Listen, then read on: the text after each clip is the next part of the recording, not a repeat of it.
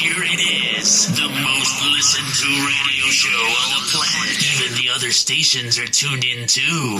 Hi, I'm Taylor Bybee from Coaster Studios, and you're listening to the Coaster Challenge podcast. Hi, this is Austin from Amusement Insider, and you're listening to the Coaster Challenge podcast. Hi, I'm Grace Peacock, Director of Communications at Canada's Wonderland, and you are listening to the Coaster Challenge podcast. How's it going? This is Kyle Smith, the manager of creative show operations here at SeaWorld Orlando, and you're listening to the Coaster Challenge podcast. Hey, this is Jeff Tucker from Knott's Berry Farm, and you're listening to the Coaster Challenge podcast. Do you accept the coaster challenge? Yes, I accept the coaster challenge. Do you accept the coaster challenge? Coaster Challenge podcast is here. It's time to face your fears. Get that theme park therapy and lend us both your Coaster. Challenge podcast is here. Your fear can disappear. We know that theme park therapy can dry up all your tears. Do you accept the Coaster Challenge? Yes, I accept the Coaster Challenge. Do you accept the Coaster Challenge? We accept because you know we're not average. You're listening to the Coaster Challenge Podcast. A journey where people become fearful to fearless, all from riding roller coasters. So please secure your hats and glasses and keep your hands and arms inside the podcast. It's time to accept the Coaster Challenge with your hosts, Andrew Locke.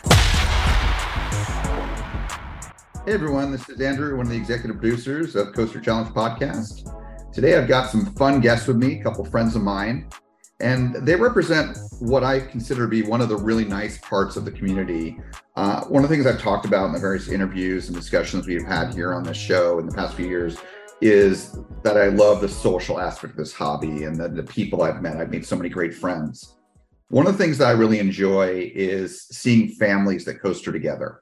I know a number of you know father son teams, mother son teams. You know, heck, uh, one of the other producers of the show, of course, everyone knows Kim um, she and her kids, especially her and Jay, they're like uh, partners in crime, mother son team there. Uh, but again, I know a number of other kind of parent child teams that are, you know, they're really both into coasters, and I love love seeing that. And two people that I've become friends with more recently here in Florida, locals here, that very much fit that parent son or you know father son team here um, is Bryan and James, and I'd like to welcome Bryan and James from Zooder Loopers. That's their channel. We're going to talk all about it today.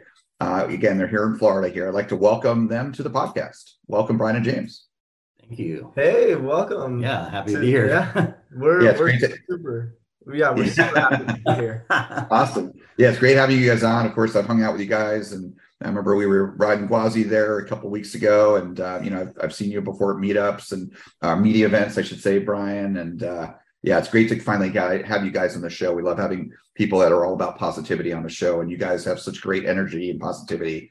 I'm really excited to have a chat with you. So this will be fun. Yeah, love, we love talking about it. Well, I mean, just chatting with you in person, like in the Gwazi queue and like at the media events, it almost felt like a podcast the way we just like bounce off each other. And so I'm yeah, sure. yeah, it's great natural conversation that flows so well, and you know, it's not like you know, you, not, you know, the worst thing is when you're somewhere, you know, where you're in the same place at the same time, like stuck in line somewhere with someone, and they're really shy and they don't talk, and it's like yeah. awkward. We don't have that problem, yeah. So you know, yeah, definitely very outgoing people for sure. And uh, yeah, like I said, yeah, I'm excited to talk to you guys in general. I'm certainly excited to talk about one particular story. You already know what I'm talking about um, that you guys uh, created. You created a story that was really awesome and a, a video that that you produced from it. That's uh, it's just so cool. I'm, I'm looking forward to that. We'll get to that later. But before we get to that, we're going to talk about you guys in general and and to go through our our coaster time machine and talk about your fear journeys. And I know Bryan, you have a very interesting fear journey, and we'll get to that. Uh, but before we get to that, let's just start off with our kind of freebie starter question. Not that you guys really need that, but um, I know you guys, but our audience doesn't necessarily. So just each of you tell us about yourselves and your love of parks and coasters. I mean, so my love for coasters has started very recently, like a little over a year ago, because I was deathly terrified of these things, but I've really grown to just like become totally obsessed with these rides. And it's like, I just want to go out there and ride every single coaster, just get all these experiences and it's such a thrilling experience just strapping in, being in the station. You get that atmosphere, the the like the restraint locking and all the the people around you talking and stuff. People looking scared, people getting off the ride just smiling, and it's just all around such an amazing experience. It's like it's always so exciting. Even if I do the same thing over and over and over again, it's always just That's such a great time. Yeah. yeah. That's awesome. That's awesome. Yeah, like I mean, yeah, and I, you can tell how excited you are about it. And again, probably a part of it is because it's so new for you that you know Yeah. this this this new thing. And and and I know that you know, and through your father and your brother, you you know, you kind of seen them maybe experience some of the stuff, and now you're finally are, which is really Yeah. cool. And yeah. So speaking of, so James, so you're the father. So what about your story? I mean, I'm guessing it's not just been a year now for you enjoying coasters. You know, well, how's it been for you? No, you know, my my journey started similar though. I was afraid of roller coasters. I couldn't get on them. And we grew up in SoCal, you know, so Yeah. uh, going to Disneyland uh, was easy, but I still never went on Space Mountain. I wouldn't go on Matterhorn. I would go on the Big Thunder because it wasn't a coaster for me. It was a, it was a train, so I would go on that, you know. But it wasn't it wasn't until Roller Coaster Tycoon came out that I was like, you know, this is fun. And then I started like building some rides. I'm like, okay, okay, this kind of looked. I, I built something that looked like Ghost Rider. I'm like, okay, maybe I could do Ghost Rider. And it wasn't until a girl, and I know I was in high school, that she wanted to go on Ghost Rider, and I'm like, oh my god, like you're You standing see in my shirt? Oh, no. Oh. Yeah, this is a podcast, but you know, we're seeing each other recorded here in Zoom. I'm wearing my Ghost Rider shirt today, so props for Ghost Rider. Ghost Sorry, Rider's awesome. But like, you know, you're sitting in that plaza with that fountain right there, looking at Ghost Rider's lift hill. And I know it just goes over Beach Boulevard, but like I I don't know. Like I'm I'm too afraid to go on it. But it was a girl that made me go on it and I didn't want to chicken out. So I'm like, all right, well, I'll go. And it was awful. It was terrible. Terrible. I hated it. But it wasn't until then a couple months later, it's like, all right, well, we have another event to go to, and this time it's at Magic Mountain. I'm like, dude, I can't get out of this. So I go to Magic Mountain and I ride Colossus, and I'm like, dude, Colossus is pretty chill. Like, I just went on this Ghost Rider is worse than this, and I went on Colossus, and I'm like, this is great. And that was it. I started going on everything. I went once I hit Goliath, I was like, I could do anything. Yeah. And that was so. Right, right. So as Bryan grew up, as soon as he hit the height limit for the Matterhorn, which is pretty low, uh, it's like a grandfathered height requirement there. Um, I took him on, and he hated it. Yeah. It was awful. he cried, and I'm like, all right, all right, all right. I'll wait until he's tall enough to go on Big Thunder Mountain. That's that he'll love that one for sure. Took him on Big Thunder, like maybe he was five years old. Hated it. hated. So then I just stopped trying Yeah. because my wife yelled at me. She told me I'm traumatizing the kids. And we, moved, and we moved to Washington, which is like roller coaster desert. You know, there's a Right. lot of Was there too. Yeah. Um, yeah. So it, it, it's like Thunder Thunderhawk, I think, or Timberhawk. It's all right, and but like, thing. You know what's funny is he spoke about um, roller coaster tycoon, and I would play roller coaster tycoon to build these roller coasters, and I would build like the most terrifying looking like death machines that I thought these things were. He'd look at them and be like, "That's so stupid. That's like not realistic at all." and now that I look, back, I'll look back at some of my old Planet Coaster or um, roller coaster tycoon creations like on my phone, and it'll be like the most like janky looking airtime hills I've ever seen.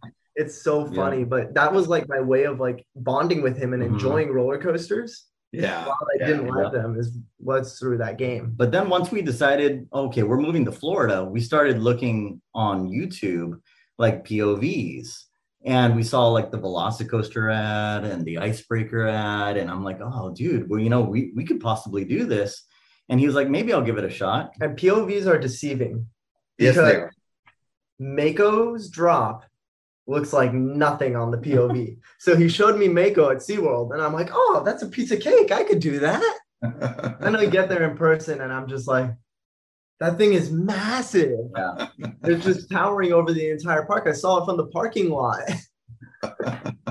yeah, yeah. But POVs. I was just talking to a friend of mine about this.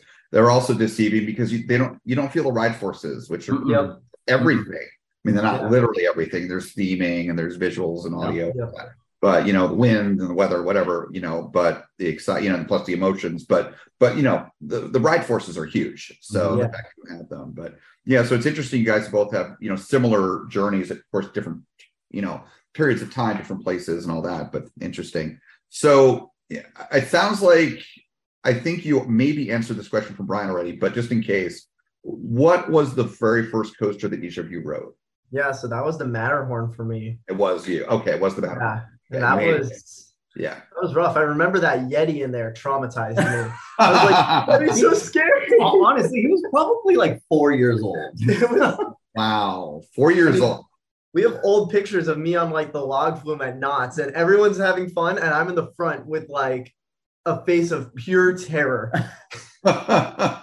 now, yeah, my my first coaster was a Disney coaster as well at four years old. It was Space Mountain here in Florida, and I don't remember much about it, but I remember being afraid, and I only remember loading in the station. That's all I have memories of now. But I, my, my parents, I think, said I was pretty afraid, but you know, things have changed, obviously. Uh, so okay, so the Matterhorn for you, which yeah, that's a literally rough coaster, and pretty scary too for Disney, right? Because of the because of the Yeti. Yeah, that's that's a pretty good point. But wow, historic coaster though, for sure. Yeah, for sure. So, Yeah. so yeah. So what about you, James? What was your first coaster? Was, was it was it, It had to have been Rider? Big Thunder Mountain. Big Thunder Mountain? Okay. It had to have been Big Thunder Mountain because I wouldn't go on Matterhorn. Mhm. And I remember distinctly my father trying to talk me into go, going into Space Mountain, and I couldn't go in there because I couldn't see what was in there. Well, Space Mountain was the first coaster I think I enjoyed. Hmm. Because then Wow. after riding Space Mountain, I retried Big Thunder and I ended up liking Matterhorn and I was able to do those Disney rides. You, but you, Space Mountain was fun. you always do that. I don't know if we're going out of turn here, but like No, that's okay. Yeah. there was in 2016 we take took a vacation to Florida to see family. We went to Busch Gardens. Mm, It was Yeah. July. I had never sweat more than that day. It must have been 110 degrees. It was awful. I was sweating out of places I didn't know I had. And I buy the quick queue because I'm like, there's zero percent chance I'm going to be stuck in a line with a bunch of sweaty people. So I'm buying the Quick Queue for everybody. I didn't care how much it was, and it was a lot. Right. And Yeah, I um and I bought it for Bryan. And he didn't go on a single coaster. Finally, I talked him into going on Scorpion. And I'm like, dude, you don't want to go on this. This is literally like rough compared to everything else. I Yeah. went on Scorpion, he did okay. well, because it was the least intimidating. But now I realize like that you don't want to take someone who's afraid of coasters on a super rough ride, even if it's No. the smallest coaster Yeah. in the park. Right. And yet you're yeah, and yet your dad takes you on Matterhorn for your first coaster. right. Well, I mean, because But then later Disney. at the end of that trip, I was Dude. in tears, Mhm. but we got on Cheetah Hunt. And It, it Oh, was really? like 10 minutes before the park closed. He only gone on Scorpion and the log ride. Like that was it. and we lapped those. and we laughed it. like a lot, like five times. and then finally, I talked him into, dude, just go on Cheetah Hunt. You're gonna like it. I promise you, you're gonna like it. He goes on it and he's crying. crying. at the end. And I'm thinking I traumatized him again. And he's like, dude, I loved it. And I just feel so stupid that I didn't ride more earlier. And I was like, well, don't feel stupid, but like, you missed out on a good day. Yeah. Um, so there is now now do you consider your brother is he considered part of the Zooder Loopers team as well? Oh, yeah. Oh, most definitely. Okay, okay. So there's a third definitely. member. Now he's not part of the interview. I know he's a little more shy, but uh Bryan, Derek, he's your younger brother, right? Yep. Yep. Okay. Thank How many how many years younger is he than you? Three or four. For three and a half. Around that frame. Okay, and so but how like when did he get he's taller than you, right? I think because Yes. That's right. just- I know which so Bryan, okay, just a quick aside, because I'm always curious about stuff like this because I I'm an only child. So I didn't have and you know, and some, you know, a lot of families it's a it's a, a son and a daughter, but you guys have, you know, it's two sons, it's two brothers. So you and you know, and you've already told me some things, you know, off the air, Bryan, that make me think that this is gonna be an interesting question to ask you. So do you have a rivalry with him? Is there kind of like that kind of stuff? Or? You know, we definitely take like jabs at each other for sure. Like we're constantly like just I wouldn't say arguing because it's not like a a, a mean spirited arguing, but it's kind of Right. just like trying to take little nudges at each other here at home. I'll I'll give you this, Andrew. Um, Derek is fearless. He's been on Xcelerator and several coasters that Bryan hasn't been on. Right. Derek right. will Derek, when Derek found out that Montezuma's Revenge is getting an all new track system, he's like, "Is that a new credit? Because I don't want him to get the credit that I have." yeah. So I mean, there's definitely a bit of a rivalry. It's more of a friendly rivalry, Right. But Oh, like, yeah. And, yeah, and he and he yeah, how long is how like what age did he become taller than you? Or has he always been taller than you? That's that happened like this year. Yeah, over the last like year or two. Oh, Yeah. okay. So it's a recent thing. It's a recent. I was in denial of it for a long time. I'm like, oh, it's because the shoes you're wearing. It's like they have to your soles. Yeah, your hair. No, it, it's it's real. It's because you're wearing a hat. He's taller than me. That's too funny. That's too funny. Now, actually, you brought up a good point. What is the difference in credit count right now between you and and, and your brother Bryan? So I have the lowest one out of all Yeah. three Zooders. Of course, yeah. I'm at. Am I at 63? You're only four below him. I think he just hit. I think I'm at 63. I have to check. I have a spreadsheet. And so, is it Derek's goal for him to always have more credits than you? Is that kind of the Yes. idea? He wants to always stay ahead of Bryan. I want to try and surpass him this summer. Right. But see, Bryan, you have a secret weapon because you might be shorter than him, but you're you're older than him. Exactly. You'll get your driver's license four years before him and be able to go places without him. And yeah, probably already thinking this. Yeah, right. Okay. Okay, right. so we've talked about this, but like Yeah. I like to instigate a little bit. Uh-huh, I bet you I do. told- so I told Derek, don't worry. If he ever goes to a park that you didn't go to, we'll go to one with the equal co- coaster count. Oh no, you're really instigating. because I also cannot let him ever beat me. Okay, so I'm gonna guess also that your mom, James, your wife, rolls her eyes a lot at you guys. Oh yeah. A lot, but she does have the second most credits in this house. Oh, re- okay. Because she has all the California rides. right. There's a lot out there. Yeah. Yeah. Wow. Yep. Fun. That's fun. Okay. All right. Well, that was a fun little uh, digression there. So let let's let's talk about your fear journeys because obviously you guys have some stories here. Yes. So, you know, whoever wants to go first, and because I want to go through each of you. So for each of you, which is the coaster that intimidated or scared you the most up to this point in your life, and what you know, what was it? I think that was probably Mako because I mean there were ones along the way like Accelerator that terrified me. Never got to ride those back when Perilous Plunge was still at Knott's. You know, I saw Yeah. that towering over, That was good. and he rode that. That I'm jealous now, but like, yeah, Mako was the biggest one for me because I was in the mindset like I am gonna conquer this fear. You know, going through all Right. the rides at SeaWorld. Then I build myself up to that point, and I'm standing there. We're we're eating and we made the mistake of eating right before and i made myself sick to my stomach before riding that i'm just staring at it and i ate too much. I felt like i was going to puke. It, Oh, it was no. it was really intimidating. I did not want to go on and there have been so many times where i had like gotten right up there to the station mainly in california. I'd get up and then i'd just walk right across. And i was I was thinking of doing that, walking right across, waiting for them to ride, and be like, I'll do it another day. But I I, I, I rode that one, and yeah, that was crazy. But I think that was the one that got you over the hump. that was because Right, after that- yeah, Yeah, that makes sense. Usually the one that you're most scared of, not always, but usually that's the one that does kind of ha- where you have your breakthrough. So Yeah. let, us let's kind of talk through your fear journey. We'll kind of take you to the next couple questions, and then James will come back to you and do the same with you. So just kind of make it more continuous. I've done I've done several interviews with multiple people like this, and I think this is a better way to do it. So we'll we'll, we'll because it's kind of a series of questions. But so okay, so Bryan, you mentioned Mako, and then you know some of the things you guys were saying earlier. I was already thinking about this, talking about Scorpion might be one that would be safer for you and all that. So I'm guessing your trigger, Bryan, or at least was, was heights, right?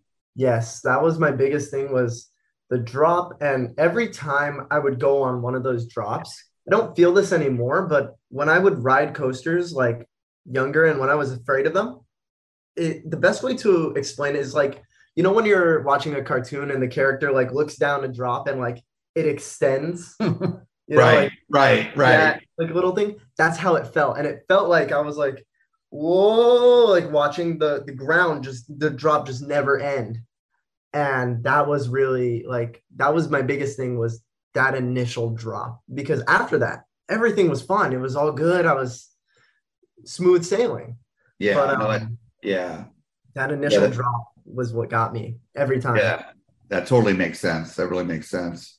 So you mentioned something else earlier that we haven't really talked much about on the show. So kind of when I pick up on these things, I try to talk about a little bit. You talked about, you know, at SeaWorld, you were building yourself up to Mako. yeah you know, the tallest there.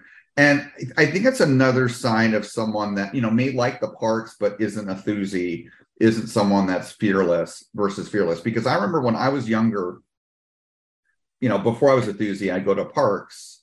My parents would take me, I'd go with friends, whatever. You know, I would always build myself up. And there's a lot of coasters back that I wouldn't go on. My fear was inversions. So I would skip a lot of, you know, and- well, and, and when I was a kid, you know, I was growing up in the 80s, there weren't as many inverted coasters because that was kind of like the first decade of really of coasters having inversions for the most part. Um, so there's still a lot more wooden coasters and you know mine trains and things like that. But anyway, I would skip a lot of the the inversions, uh, all the inversion, yeah, all the inverted coasters for a while. But then even once I broke my fear, and I consider myself becoming a thuzy once I broke my fear, but I was still kind of early on, and I would still do the thing where I'd build things up. But like over the past like five years, like since I've become like um, coin another term, being a super thuzy, you know, like really involved in the community, and you know, you're doing a podcast and media days and going all over the world and everything. Um, now it's not like I'm not going to build. I'm not going to go on the Kitty coaster first. I'm not going to go on the My Train. I'm going to go on like the the you know I'm going to ride Taron first. I'm going to ride Fury first because the way I think about it is I want to ride it more than once. And what happens if it goes down? And so it, it's total mind shift. So do you guys kind of have that too, where it's like you're not building up anymore? You're just going for the best one first.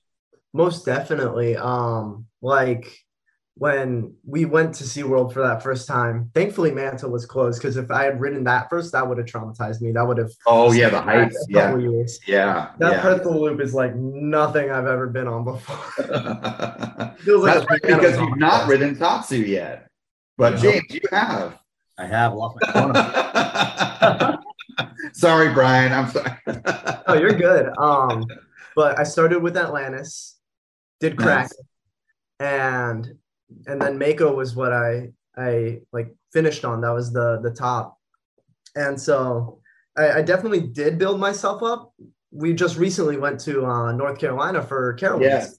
Yes. And, um, Fury was the fifth coaster we rode. He needed to hit 100, so he's like, we got to ride some other ones first. And he wanted to make Fury hit 100. He miscounted. Anyways, it's 101. I did miscount. Hurler is his 100. Oh no! See, that's what you get for do- yeah. And I do the same thing. Like when I'm I'm hitting a milestone at a given park, I'll do things in a certain order. Like like speaking of Carowinds, uh, I I don't normally celebrate non-centennial milestones, but I and I've talked about this in the podcast before. But just to mention you guys real quick, I I had this like epiphany light bulb come on. You know, it happens sometimes for me in life. And I think it was like literally when I got to Carowinds the day before. And, the first time I went there, David was with me. And I'm like, wait a second. I'm going to hit my 325th coaster. Oh. So. I I oriented it that way, you know. So that was pretty that was pretty fun. Uh, only time I've celebrated a non-centennial milestone, but yeah. That's so that, cool. so yeah, definitely do that sort of thing when I'm hitting a milestone. So all right, so Bryan, so fear of heights, Mako really intimidated you. So how did you feel when you got off of Mako that first time? So that was the first time I've ridden a coaster that's like really gotten to me. Because even the ones in Washington, it was like, you know what? But I can do this. I've ridden other coasters of this height. I, I can do it. I got it. Even Cheetah Hunt, I'm like, okay, this is only 20 feet taller. And that's a thing I would do is I would look at the stats, be like, okay, Yeah. that's 20 feet taller. That's nothing, you know? Right. It's a good way to So after Mako, that was something I've never done before. That height was like way new. And so I felt so accomplished with myself and so like just proud of myself for being able to not only face that fear, but now like the, my first reaction was, let's do it again. And I'm sure a lot of people can react to that, but I wanted to like cycle through that ride a million times. Right. No, that's great. And and I, I don't want to dismiss something that really good uh, piece of advice that you shared there which I don't think people have uh, anyone's mentioned before. You know, this could be almost your your answer to our question that you know we have towards the end about what advice you give those who are listening. But your, your kind of rationale, you're approaching things logically, which we've heard people talk about before. I try to do that too, to rationalize fear and, and to minimize the effect of fear. But in terms of the logic you use, well, hey, I've been on this and this other one that I've not written yet. I'm about to ride. It's only 10 feet taller. It's only, it's only, you know, five miles an hour faster, or someone that's afraid of inversion. It's only got one more loop than the ones I've done, or you know, or it only has one loop. Like David, you know, he he his big one was was going on California Screamin' and he was afraid of inversions.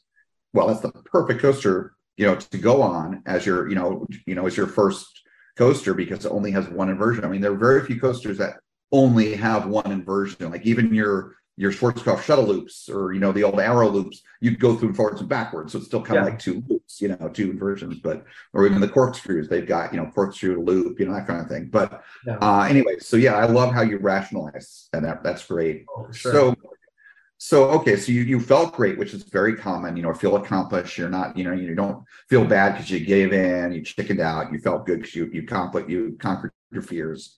Yeah. And you know, how did riding Mako, conquering your fears, how did that impact your life? Well, it's because it, I knew, like, by looking at the stats, it was the one of the tallest in Florida at the time. Now, Iron Gwazi tops that by a whopping six feet. But, uh, right. but I, I knew, like, okay, if I do this, you know, I was an enthusiast. I, I still knew all the stats and all the coasters worldwide. There's only so many coasters that beat 200.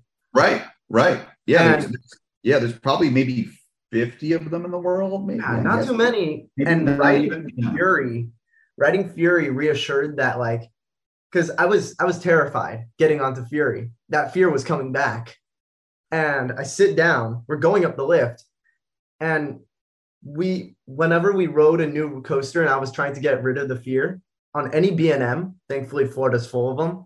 We would always do what we call safety seating. okay. Him and my brother would always sit on the edges. I would always get the middle seat because I wouldn't feel like brave enough to sit on the edge. So my first time Oh. Fury, I'm like, let me get the edge this time. I got the edge Nice. on the opposite side of the catwalk too. I wanted to like get that Oh. fear and just punch it in the face. So nice nice and that and that is something that happens is once we break our fears not only are we you know not having them anymore but we're like we we become brazen in a good way usually yeah, no, it's like, okay, Yeah, I've done this yeah. before. yeah Let, let me just do it again, just 125 feet bigger. And it's funny Right. going up that lift. I'm like, you know what? I can't really tell the difference from this and Mako, honestly. Uh, going yeah do it. but like going up the lift, it's like, you know what? I can do this. And before Yeah, I the- went down the drop, I was hands up.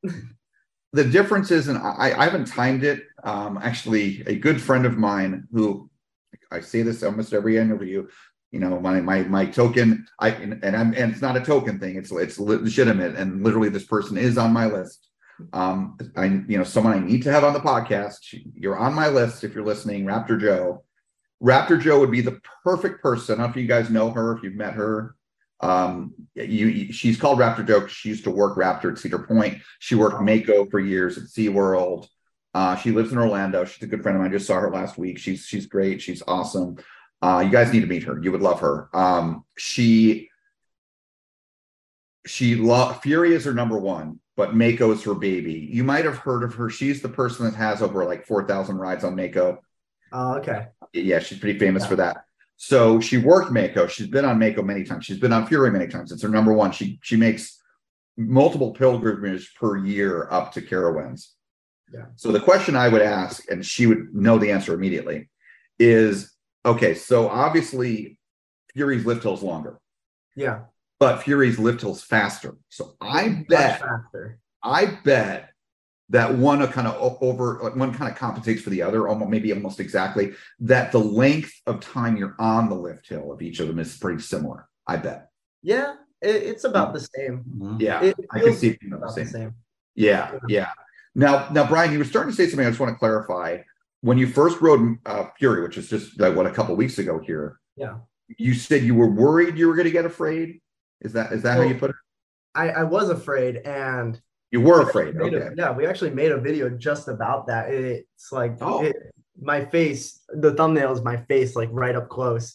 I look really stupid. it says this like 300 plus foot coaster made me scared of roller coasters again. Yeah, he really was afraid again. Yeah, that that It's like he, fear re- he took a step back. that fear tapped back in, and it's just because it's like okay, well, I've conquered 200 feet, and I've done Gwazi and and SheiKra and Mako. You know, it's like I've I've done all these 200 footers. I could take a 200 foot drop anytime. I could do it with my eyes closed. Right, right, um, right. Which riding a coaster with your eyes closed, it's much more scarier I, I, than Yes. riding with your No eyes way. open. can't do Yeah, it. 'cause you I don't know know where you're a lot going. You don't know what's happening. Yeah. A lot of people like close their eyes on the drop when they're scared. I don't agree with that. Bad idea. Don't do that. I don't think it's a good idea either. Yeah, I, I for, But, for um, kind of beer. Yeah, I agree with that. Yeah, it was just like uncharted territory for me, and that was what scared me because it's like I'm doing this all over again. Mhm. Right, right. So okay, so I gotta ask. Yeah. So do you still feel that Mako is the one that scared you the most? I believe so, yes, because that entire ride, I think I was scared. Like I was not holding on. The only time I let go of my restraint was after the turnaround, like after the Right. five seconds there, airtime hill. Right, right, Um, right. That was when I let go of my restraint. Fury, I had my hands up before I went down the drop. Okay, and you, had your hands up the first ride the whole way through. Yes. Okay, that's another thing that I and I've talked about this before. And not everyone, you know, not everyone's a hands up rider. Most enthusiasts are, but there's nothing wrong if you don't. But over the past, again, it's been about five years since I called myself to be a super enthusiast, you know, whatever that you want, term you want to use. That Yeah. I have been on my first ride on a coaster. I just did on Air Force One. I just rode that for the first time. You know, I put my hands up. Steel benches, put my hands up first time. Uh, Velocicoaster, I couldn't. And I don't think I've ever talked about this before. So I've mentioned before that my first rides on Velocicoaster, uh, along with a bunch of friends of mine, Mark Martinez, Austin from Amusement Insider, Kalen, of course, you guys know Kalen. You know, all of us, we rode Velocicoaster as part of a filming for Universal in April of 2021 before the ride opened. Mark, And you do what's that? you can see Mark in the background of the. Oh, the yeah. You can Oh see yeah, yeah, they, they yeah. over. Yeah. It's really funny. Yeah, because we, we ride them, you know, when you do these filmings, I've done a bunch of them, you ride the coasters a bunch of times, like it's like ERT, but like only like maybe one one of those rides gets featured in a commercial, you know, or, or you know, and so it's who's on the train and what part of the train they use. It's all because we're not as despite what you know Mark might say, because he's a jokester, he's hilarious. You know, it the the people that are being filmed are not really us, you know, us us enthusiast riders. It's the talent that's up front in row one and you know that sort of thing. But Yeah. anyways, but yeah, we when you do filmings, and have you guys done? No, I'm not talking about media days. Have you done like seat filling, filmings like No. that? Not Not yet. So the thing that really sucks about them, and I, I, I still love them, I enjoy them, they're great, is parks, pretty much every park out there, sort of a safety conscious thing. Not that it really would help you, God forbid the restraints failed, but they want you not with your hands up, they want you holding the restraint. I noticed that when we went to the Aeronautica Landing Media Day. Yeah. It's natural for me to put my hands up and getting on one of the flat rides. They're like, okay, you have to hold on to the restraint. Oh, there you go. There you go. Yeah. And Yeah. it, it was it was like Interesting. interesting too because I'm like, man, that sucks because uh, it was that that like little what's that ride called? This is Zamperla. It, it was called the Air Racers and Oh, like, the Zamperla with the Yeah. planes upside down. Yeah, yeah, yeah. the yeah, little yeah. planes and it stalls you out there and I would just Right. love to like dangle. Oh, yeah, yeah, yeah. yeah yeah yeah yeah and i think in the, probably why they have people do that is they want because they they you know let's face it parks want to have as many people enjoy the parks as possible you know it's part of the business you know and, and selling tickets so for the people that are scared they want to show people okay this is how you hold on to restraints you know there, there's something you can hold on to it's a reassurance you know that sort of thing that's probably why they do it but in any case okay so so you you felt less afraid on fury but mm-hmm. you know i'm assuming you guys rode fury more than once when you were up there Oh, right yeah. Oh, definitely. okay Five times. so Five times. Yeah. and it so was do you- cool. We were the last train of the day. oh nice nice Yeah. so did you feel any fear on the second and you know subsequent rides No, I didn't. Not at all. Um, it was just I, I tapped like I got the adrenaline rush and I, I tapped back into my normal self. Is like I just want to get on this as many times. they yelled at me Right. for speed walking They're like, no running. And I'm like, oh, my bad. And then I'm speed walking and I hear the ride operator go, he's still running. now, at this point in time, there's what one, maybe two, but at least here in the US, only one operational coaster. Well, no, technically two. Uh, well, technically three if you count both tracks. So Superman Ultimate Escape in uh, in Magic Mountain, the two tracks there. Uh, that, you know that is a coaster. It is a Yep. coaster.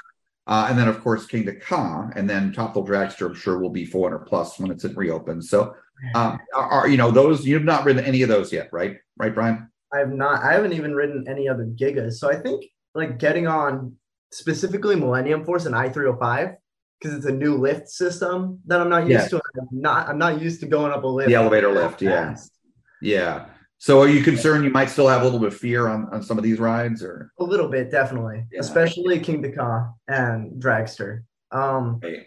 Right. I'll be afraid of Superman, but No, he won't. tells me that that's forceless. So I It think it'll is. be like, yeah. It doesn't. Uh, you won't even. It doesn't even go all the way up anymore. Well, so I'll be Yeah. afraid in line, like watching it do its thing, and then like once I get it. on and I actually experience it, I think it'll just be like, oh, okay. the coolest part of Superman is walking around it and Yeah. hearing it. Oh, the la- I love the sound. Oh, it's, it's, it's like amazing. a jet taking off. It's like a jet. yes, it is. It's amazing. Yeah, yeah, it's a really cool sound. Like Intamin has their LSM, well, and that's a LIM, but their up- modern LSMs, like especially Taron Velocicoaster, they sound amazing, but it's a different sound. And I like I've not seen any other coaster sound like Superman does. It's it's and I've been out of the LIMs, but yeah, yeah. So I would claim to you, Bryan, and you'll have to come back to me in I'm hoping and guessing a few years. Okay. Uh, we, we don't talk much about rumors. On funny, I was just talking to a friend about this on the on the phone. Actually, it was David. I think I was talking about this. Um, yeah, it was last night. Um, there are rumors. I'm not going to say which park, but it's uh, one here in the southeast, sort of, uh, is rumored to be getting a T Rex. Oh. and, you know, and uh, maybe 500 feet, or you know, so so you know, I'm, I'm you know, or you know, maybe it's a few years and it's going to be Falcon's Flight. You know, maybe it's maybe the. Dragster swing launch. Or maybe it's the stretch. but I'm going to guess that, you know, as you hit more of these 300 and the 400 feet ones, you're going to, because you're, you're new, you're a fairly new enthusiast. It's been a year now, Yeah. you know, and we talk about fear being like strength training. And so you've not maybe done enough of it yet where you've totally knocked out the fear. You're, you're, you've done it for the most part. You know, you really have conquered it, but you're still got vestiges of it there. So I would bet by the time you get to ride something like a Falcon's Flight or a Top Thrill Dragster, you know, next year, Top Thrill Dragster, you know, whatever it's going to be now, that you're not, you're going to start having not having fear anymore on these taller ones and you know things like that. You're, Yeah. you're almost there. It sounds like you're almost there. So Yeah, I think I'm like one one more ride away from him. Like Yeah. like it's got to be King Dakar Dragster, and I think it's just hands up without like even thinking twice. Yeah. You know? Yeah. Yeah. To me, there's something very liberating about putting your hands up Yeah. the whole time for the first time you ride a ride. You know, oh, it's Oh, just for like, sure. it's like it's like the ultimate like I'm not afraid, you know. Yeah. It- but it's that moment that like I could already see myself sitting there for Kingda Ka because I, you know, you you almost Yeah. envision it beforehand, and I'm not really afraid, but I know I'm gonna feel nervous. Yeah. and I could already see myself like having to decide in that launch track, you know, like, all right, I'm holding on, Mhm. I'm on Kingda Ka, see it. Am I gonna do it? Yeah. Am I gonna do it? You know, and I, I did that also with uh with Fury Yep. because it's like, dude, the second it starts taking you up, I'm like, oh crap, like this is actually happening. Yeah. And then I'm like, I'm holding it, and it's like, all right. And you know how I am. You know, Like I, I, I kind of like I like the airtime, but I might give it an extra click every now and then. I had at the same time, and this dude pushes down on my restraint. I'm a father. What do you want me to do? Like I know. Yeah, it means he loves you, Bryan. It's good. It It- you know, if he didn't care about you, he'd be like, "Oh, leave it up." You know. stupid. I still gave you airtime. I still gave Push you. it down two clicks. but like that moment for me on Fury, it's like, all right, screw it. You know, Yeah. it's where you finally realize, all right, I'm not afraid. Yeah. I, I just got to do it. Yeah. And Well, I, I ended up getting to the point where I'm telling myself, I know I'm gonna like this. Mhm. So despite what my fear is telling me, I'm gonna enjoy this. So and Yeah. you know, if you've ever drove from the airport to Carowinds, Yep. when we saw Fury over, like just towering over the interstate, I- Uh-huh. Oh yeah. we were driving and it showed up and it was like, We saw it and we were like, dude, no way. no way that's actually Fury, right? And then we got closer. I'm like, holy crap, that is Fury. it was massive. So I've that never Yeah. seen that before. What Yeah. that shocked me how big it was and how you could just see it from so far Yeah. away towering over. That's what's gonna scare me about those 400 footers. Is like yeah. Now, okay. I got I got one more question for you, Bryan. Then I want to talk about James's fear journey. So, Bryan, have you been to Holiday World yet? man, we just missed Holiwood Nights too, and that was your fault. Oh, that would be so great if you guys could come this year. There's so many, so many awesome friends are going to be there. I'm so excited Yeah. to be going. Yeah, it's going to be part of the road trip I'm doing. Yeah, yeah. I have not gone to Holiwood Nights, but I know the voyage has inspired a lot of wooden coasters I've built on Planet Coaster.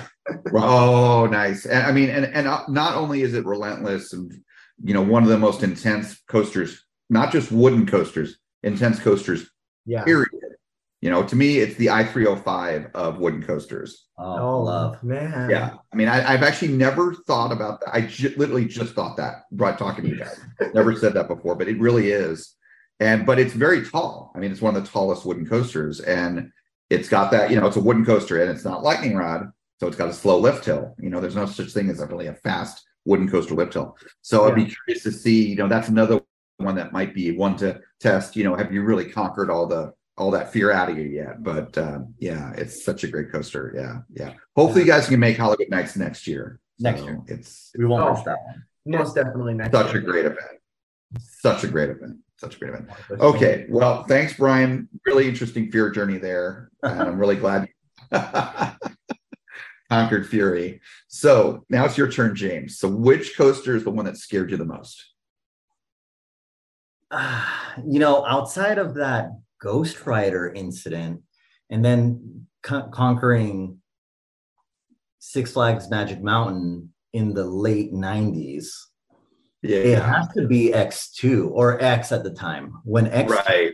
because at that time, it almost seemed like all the coasters were like one being named with an X. So it was like Xcelerator and X came out and they were all kind of at the same time. But like, I don't think vertical drops were like really happening in mass until No. then. And so X2, you know, I watched it online go, go up and getting to the park. And dude, I don't know if you've seen it, but like you turn off the freeway and as you turn into the parking lot, X2 Yeah, is right it's there. right Oh yeah. And it's Yeah. like, oh, like it's the it is staring you in the face. And that's I'm like, there's nothing I could do. Like I gotta go on that.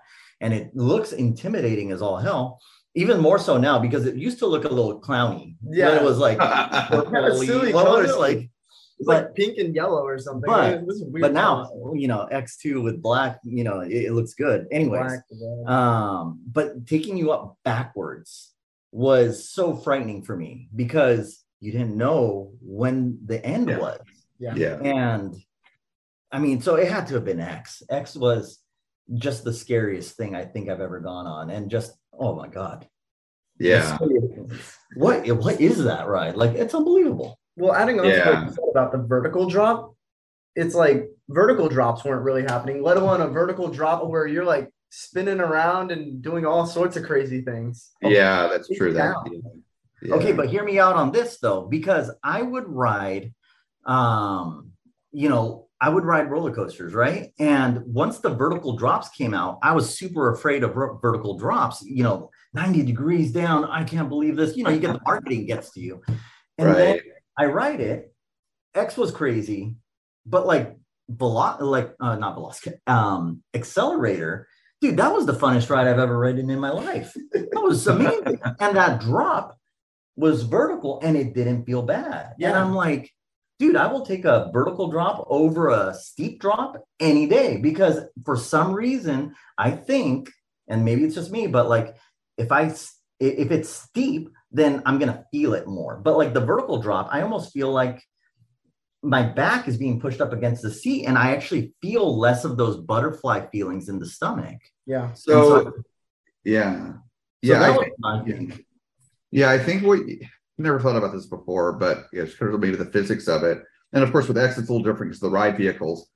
But at least with X, with that vertical drop and how the ride vehicles are, because how they rotate to face straight down, the your body is sort of it, it's perpendicular to the drop, Mhm. like almost perfectly. So you kind of feel the forces uniquely across your body Yeah. versus when you go down in a an angled drop in a, in a regular kind of train you know you're you're you're you're not the forces uh, affect you differently. Your Yeah, your body still wants to come yeah. out. yeah. Yeah. So there is a different force effect. That's really interesting. I never thought about that before. Yeah. so for you james is it the same for you as it was for bryan? Is it the at the, the heights the drop? Is that kind of Uh, the heights, the drops, for sure. Um, it was the heights and the drops, but like I said, very similar to Bryan, and you know, I think we had pretty similar experiences, just in different generations. You know, I would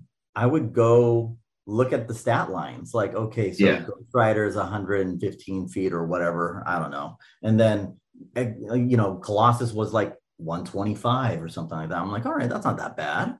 And you know, I rode that and it's super old, and I was like, wow, that's like lame compared to this.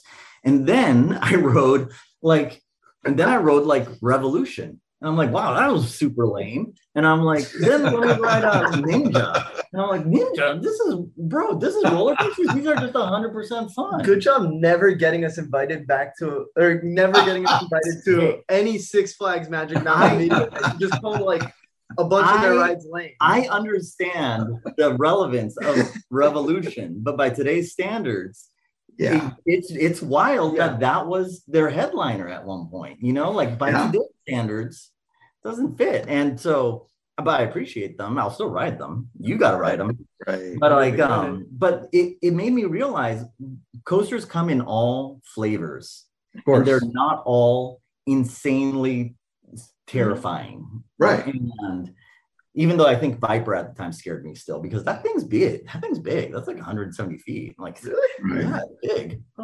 Well, and also think about it, you know, like like my number one is like this. It a coaster doesn't have to be intimidating or terrifying No. to be in, in- like your favorite ride or one of the best rides or your top tier rides. It's more about the for me at least, it's the theming is part of it, Mhm. a visual, auditory, etc. Um, but that that can move it up the list. But but the big thing, like we talked about earlier, it's the forces. It's how much you enjoy the ride Mhm. you know, which you know a lot of it's the airtime, the forces. That, and so I'm, I'm going to ask you something related to this, James. So you mentioned Xcelerator being really fun. Is it the is the acceleration? Is it the speed? We've been talking about this as a family lately. Oh And yeah, I think that we we actually had the same exact conversation. I've narrowed it down to the acceleration of a ride and the speed is my top defining like metric. I love Okay. speed. So, I'm going to guess that the boost launch on Velocicoaster is your, one of your favorite parts of that ride. oh, absolutely, Okay. absolutely. Especially the way it just goes. It, it's it is the most beautiful form of launch. Yeah. in- right into it. It's just so smooth and perfect. I mean, ugh, You know what's one of my favorite launches? what The first launch on Cheetah Hunt. the first one? Yeah. It, Yeah. it has a mm-hmm. little bit of oomph to it, you know, especially Like, because it keeps Yeah. you guessing. You don't know when it's going to go. it's got a little kick. I like the sound of it too, which is different. It's different sounding than all the other Intamin LSMs, like Yeah. Blitz Yeah. coasters. It's Maverick doesn't sound like Velocicoaster Taron. They don't sound like it. It's it's Yeah. weird. So yeah, if you like the sense of speed and acceleration, which is one of my favorite things as well, uh, my two favorite forces are not the most common ones. Like the everyone's like airtime, you know, negative negative G's. Um, my two favorite things actually are acceleration. Yeah. So linear forward G's or even backwards. Um, and and positive G's. So that's why I love the, the curves on that 305. But um if you really love that sense of speed and if you do happen to enjoy positive G's at all like that, um, you're gonna really love Taron because right. Taron and Velocicoaster, they're different, and you know, Maverick's not the same. Taron, the in the, the the launches are so powerful the boost launch especially is so incredible. But it's that combined with both the initial launch, the boost launch, and other parts of the ride. There are some really tight curves, whether it be uh, horizontally, like to the left or right, or one of my favorite aspects of it's kind of a one-two punch on Taron is the boost launch. Again, so powerful, and the sound is great too. It's down in the canyon, you get the echoing, but you exit the boost launch, and it's not to the left or right. You're, you're there's that that wall, that famous wall, like that theming, you know, that little spire Yeah. wall looking thing. That's right there. That's who you're going up against, and you go up vertically to the left in this crazy tight banked curve that's both you know curving to the left but also really more upwards. And like you're climbing to heaven. It's like that's why i call it climbing to heaven. And it is so amazing. And then there are other curves in that ride like especially there's a there's one really not the only one but the, like the, the like the first or second one after the first launch are, um, is awesome. But then the very last curve as you come back into the station this is the crazy thing about Taron. There's no trims. I've never experienced trims on it. It is a speed machine from Wow. start to finish. That ride has the best pacing I've ever experienced on a coaster in my life. And Wow. it does not give up. It's like, you know, other coasters, like, you know, Velocicoaster, it meanders in the first half. Yeah. Yep. You know, it would certainly, you know, Cheetah Hunt, a lot of other coasters, they meander. Mhm. Taron, it is perfection from beginning to end. Awesome. And yeah, I think you would love love Taron based on kind of what you're describing. You really enjoy, but and of course, Bryan, you'll love it too. But you know, it's actually and you know, honestly, Taron would have been an interesting one for you because you're afraid of heights, and and Taron's a train coaster. It's not. It, I think it goes like 50 feet up, maybe maybe 75. You know, it would have been one that maybe you know you could have done early on and really kind of got your passion going. But Yeah. uh, yeah, yeah, kind of like you did Cheetah Hunt.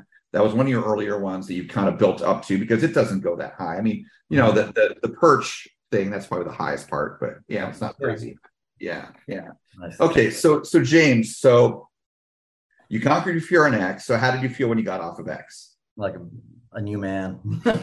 anything. You do anything. That was life changing. Like that ride, I, I still have no words for it. Yeah. And nothing just it, it can be described like that. Of course, it's been over 10 years since I've written it. And so I'm a little afraid to rewrite it because I don't know how how it is on the roughness uh factor. Yeah. But yeah. I mean, I'm dying to get him on it. I can't wait, man. I just Well, I, I'm wish, gonna I wish they still I wish they still ran it with um fire and music. Dude, the music is amazing. Hearing Enter Sandman on the way up oh, and it's then so hearing good. Sabotage on the way down. Yeah, it's so. I mean, Oh, so you so you like sabotage? I when when like was it sabotage? They like when they played it, they go ah oh no no you know what? It's not sabotage. It's I think I'm I'm trying to remember. They play Aerosmith like going down. Yeah, yeah, but you but you mentioned sabotage though. And then I'm they played sabotage in it, didn't they? Yeah, Well, this I, I don't think they do. Because, Oh. sorry, I'm triggering off this because. I love music and I, I just actually got bought concerts concert tickets tonight for like the show. I'm like so looking forward to going to. Nice.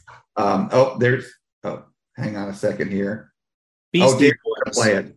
David's Beastie, no, Beastie Boys was Oh, Beastie Boys. Okay. was after going down. Then you Yeah, hear Beastie and then Boys. ah, yeah, they got their scream. Oh, yeah, it is Bro, kind of a, a I'm- mashup. Yeah, yeah. But yeah, okay, but you mentioned sabotage, James. So you know sabotage. So you are you a big uh, TSO fan then? TSO, I don't know. Trans Siberian Orchestra, because they they're the Okay, Yeah. I don't know. They're they're like Christmas music, right? Well, yeah, but but the the the people. I forget how it is. The several of the people that founded TSO were from Savatage. Um, it's not. It's it's rock. It's rock Christmas music, but other things Yeah. too. It's, Oh, I it's didn't really know. yeah. Anyway, I don't know. I've never heard anyone mention sabotage before. That's why I, you know. Anyway, quick aside, but um, so Kim will enjoy editing this because she loves. She's really into rock music and stuff. Anyway, anyways, okay. So, um, all right. So yeah, continue talking. You were talking about, you know, how you felt getting off of it, and you know, you're nervous about going back to it.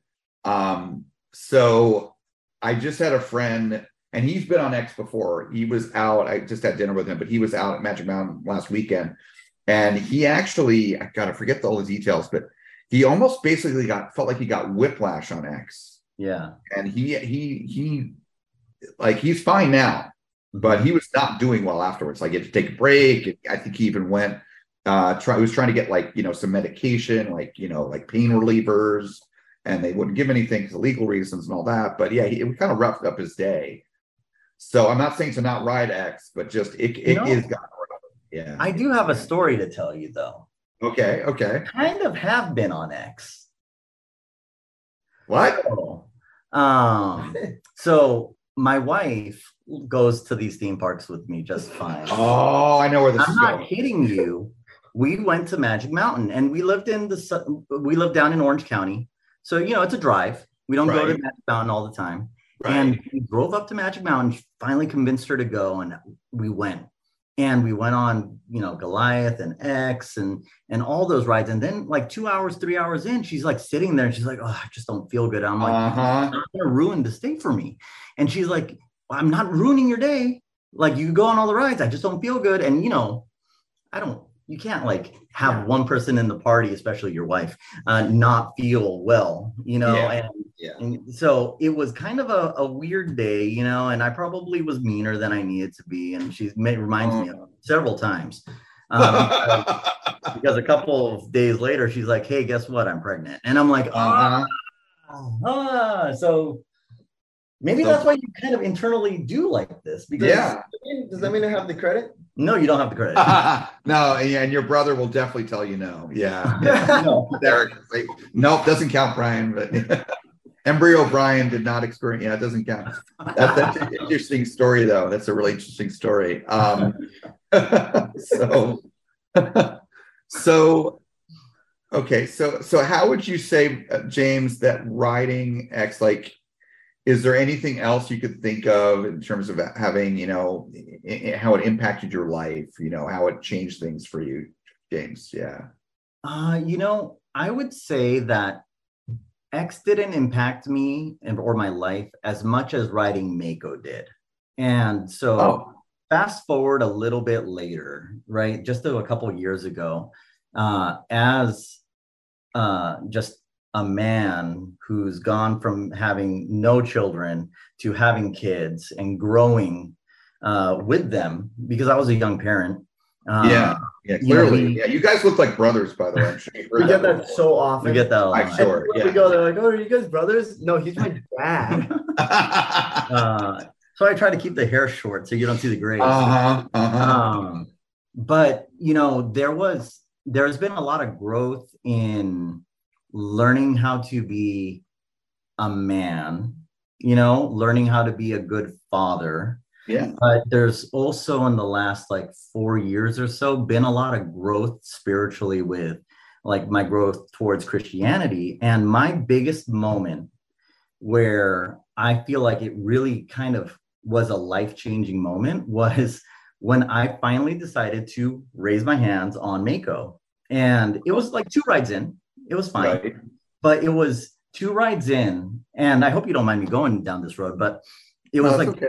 it was two rides in that I'm like, you know what? I am giving all of my faith into the uh-huh. manufacturer of this ride Yes. that this restraint works a hundred percent.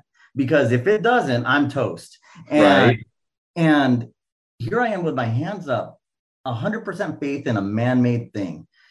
Imagine if I could live with that level of faith that the book tells us to in Jesus Christ. And for Mm. me, that was a life changing moment because I was like, wow, that was really powerful to me.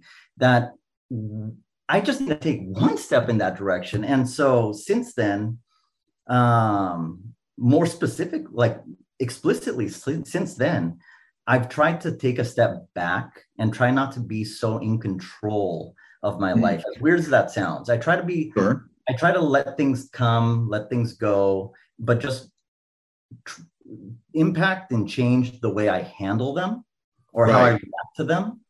Um, so that that way I could continue to put all of my faith in in you know the Lord Jesus Christ. And so if if he gives me, you know, like a hurricane, God forbid, you know, I'm gonna handle it the right way and I'm going to have my head on straight. I'm going to take care of my family as much as I can and move forward. Or if something were to happen at work that isn't uh, very fun, I'm gonna I'm gonna handle it with grace and and how can I continue moving forward um, in a way that would be would make my family happy and and you know like proud of. And so it's been the faith uh, that strengthened Mako strengthened my faith in Jesus. I, I don't. I bet really no cool. one said that on your podcast, but No, no, but I know of, I- I'm not a person, my, I'm not myself a, a very religious person, but I have a lot of respect for religion and especially, you know, when religion has a positive impact on people, 'cause sometimes it can have negative, um, you know, cause people to kill other people, in the name of God and all that kind of thing, like terrorism, but you know, that's obviously not the case here. You know, it's, it's positivity, it's positive aspects of how religion is. Great. What's that? I said we just like roller coasters. Yeah, church or roller coaster. There you go. Yeah. So, but no, I, I, I, I love that, James. I love that you shared that, and I know a lot of our listeners will enjoy that because we have quite a few uh, Christian listeners and guests we've had on. They'll, they'll appreciate that for sure. Uh, and you know, you just made me think of something. Not to still start going off on a religious tangent, but um, while I'm not necessarily a religious person, I, I do believe in God, and you know, I just a light bulb light bulb went off in my head. You know, when people they maybe even argue against the existence of God when they, you know, philosophically, when they say, well, if God exists, why do these bad things happen? You know, wh- how would he allow this to happen? A hurricane, you mentioned a hurricane. And the light bulb that went on my head because I have been through this in my life. I have proof of this. By going through a hardship in life, we become better people. yeah, And so it's just like, you know, when people talk about, oh, wouldn't it be great if I had, you know, a billion dollars when I from being a baby and have to work a day in my life. Well, you know, a lot of the people that have tons of money, actors and celebrities and sports stars, a lot of them get into drugs and they get alcohol because they get bored and they don't feel challenged and they need to have excitement and they don't, you know, they don't have that, you know. So, you know, there's that. But like I, I would, I would, you know, challenge people that that say, "Oh, I would love to have a perfect life, no, no problems." Well, you're not going to have as much depth as a person. You're not going to be, you know, really a fully fleshed out person. if You don't have life challenging you. Yeah. So perhaps God puts these challenges before us to help us grow as people. yeah, Yeah. yeah. No, absolutely. And you know, I'm sorry, you sound like you want to say something, No, but when when my wife and I were getting married, my I was a I, we were like 19, uh, and I was Oh, a mama's boy. I was a mama's boy, and um, and my mom passed away a month before my wedding, Oh. and and it was so terribly sad. I, I'll never forget. Like I, I, she's the only close person I've ever lost, but I never have cried like that in my life. But after a while of, and I wasn't even very religious then. I, I didn't know Jesus as I do today. Um, but like, I did have a, a, a moment where I thought to myself, this might be necessary in order for me to grow as a, a man, as a husband, and be able to provide to my wife and then grow as a father for you. I can't be, it's time for me to leave the nest, Yeah. you know, and it, it's the saddest way, but that's how I coped with it because I knew it, it, it had to happen. It had to, it had to be the next step for me. Yeah, no, that's very interesting. Makes a lot of sense. So if we take a step back here, if you guys take a step back and you know, beyond conquering fear, and and, and you know, granted, James, you already kind of answered this next question, or maybe you have other answers. Um, you know, can you guys think of how coasters and parks have had a significant positive impact on your life in any kind of larger way beyond the facing fear aspect? You have an easy answer. And if you don't get it right, then Uh oh, I think I know what you want to be. I think I know what you're getting at. Well, it's how I met my girlfriend. boom. okay, sweet. Ah, okay. It's how I met my girlfriend, and it, it's absolutely wild. Um, I mean, I've gotten so many amazing opportunities and just blessings from running this channel and doing all this, but she's got to be one of the biggest ones that I've received. That she followed us when we were 200 when we got 200 followers on instagram and funny enough she was actually 199 but i still say she was 200 it makes that milestone a lot more special anywho um It's just like we say that Fury is your 100th, right, James? yeah, exactly. Not definitely not hurdle. but um yeah, I I met her through that, and it, it's really funny. I just saw her profile picture on Instagram, and I thought she was cute, and she was a roller coaster enthusiast, and we had a lot of other things in our bios that lined up, and so we started talking theme parks. Three months later, I'm on top of Mako, and I asked her to be my girlfriend right before the drop. Oh, really? Yeah, so that ride holds a lot of significance in my life. Both of you, for both of Yeah. you. Well, because it was also her first big roller coaster. So Oh, for both of us and and you, third wheeling my special roller coaster. Um, it, it's a really Yeah. significant roller coaster for me, and it's yeah, really, clearly for both of you. Yeah. Yeah. Now you said she was your 200th of, of Zooder Loopers. yeah. She was on Instagram, our 200th follower.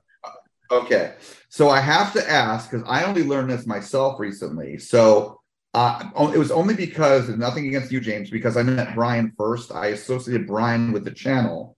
Yeah. and you're So then I met you, and then then I, then I learned when I met you, James, that you're the one that kind of runs the Instagram channel. The you know the, like the Zooder Loopers one. Yeah. Yeah. So if okay, so did your who is now your girlfriend? Did she start messaging Zooder Loopers first? Well, so okay, because We okay, so I have access to Zooder Loopers on my phone.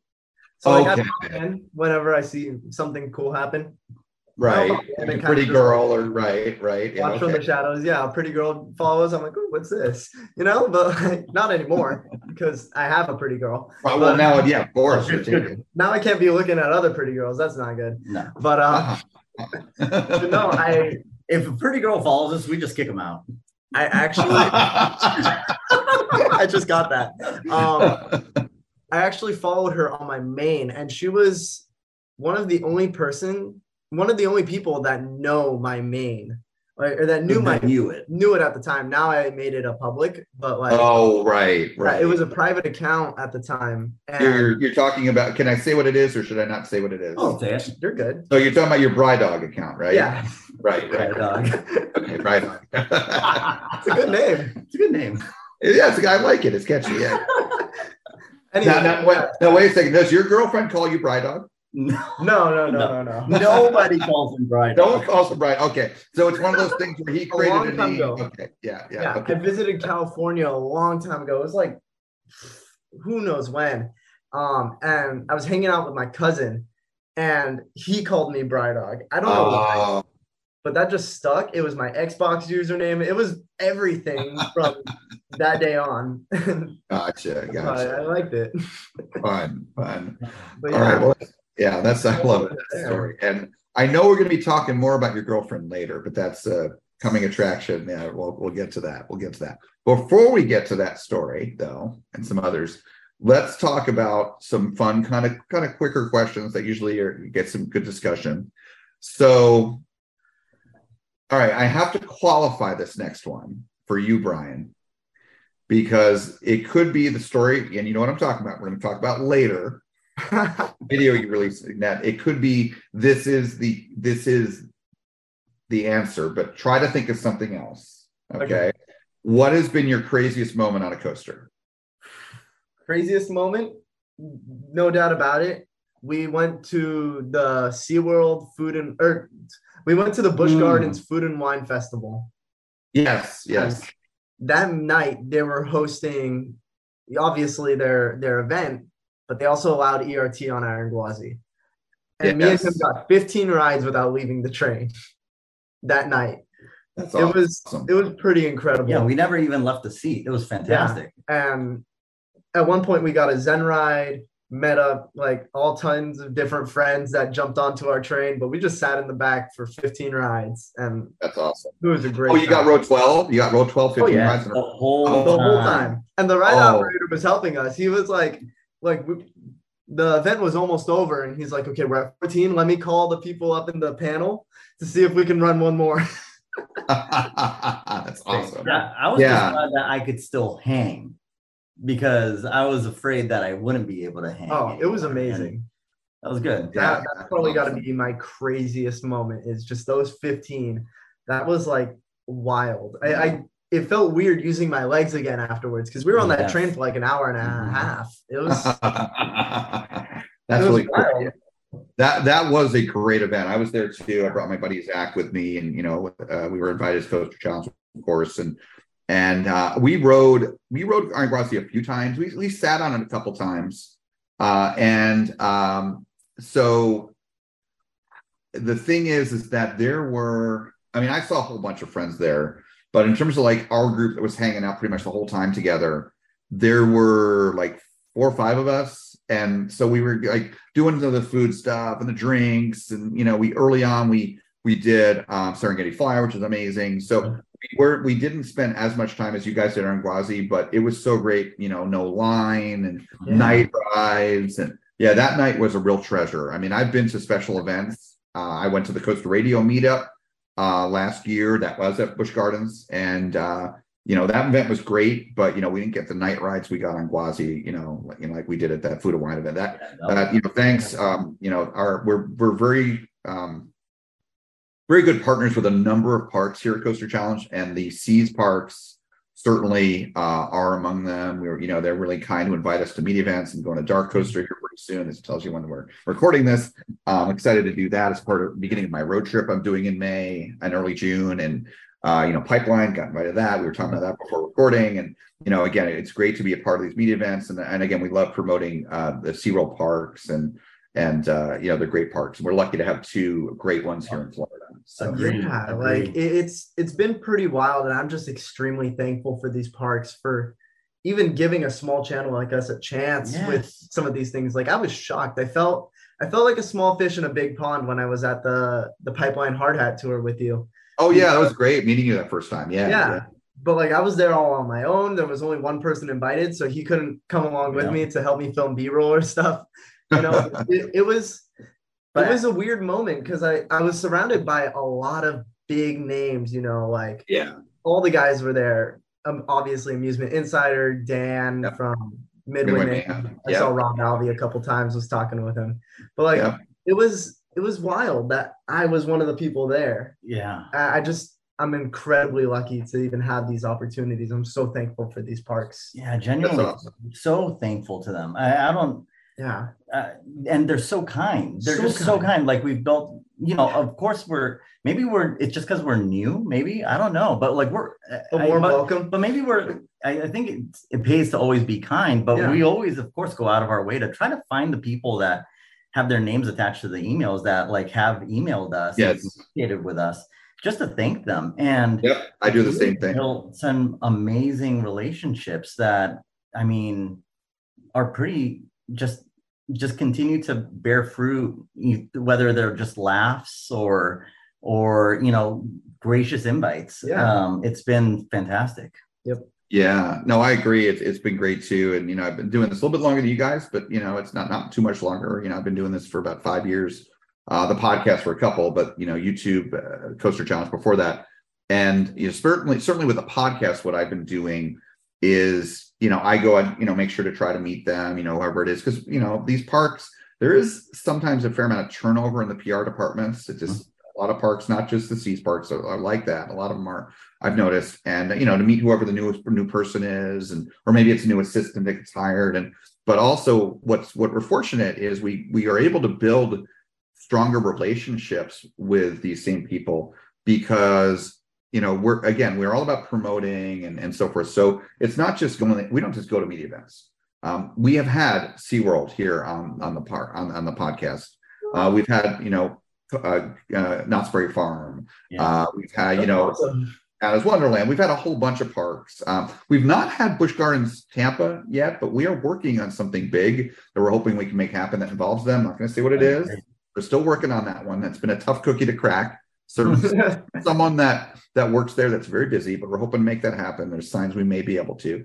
But but my point is, is that we get you know a lot of these same people on the podcast and we talk to them we interview them.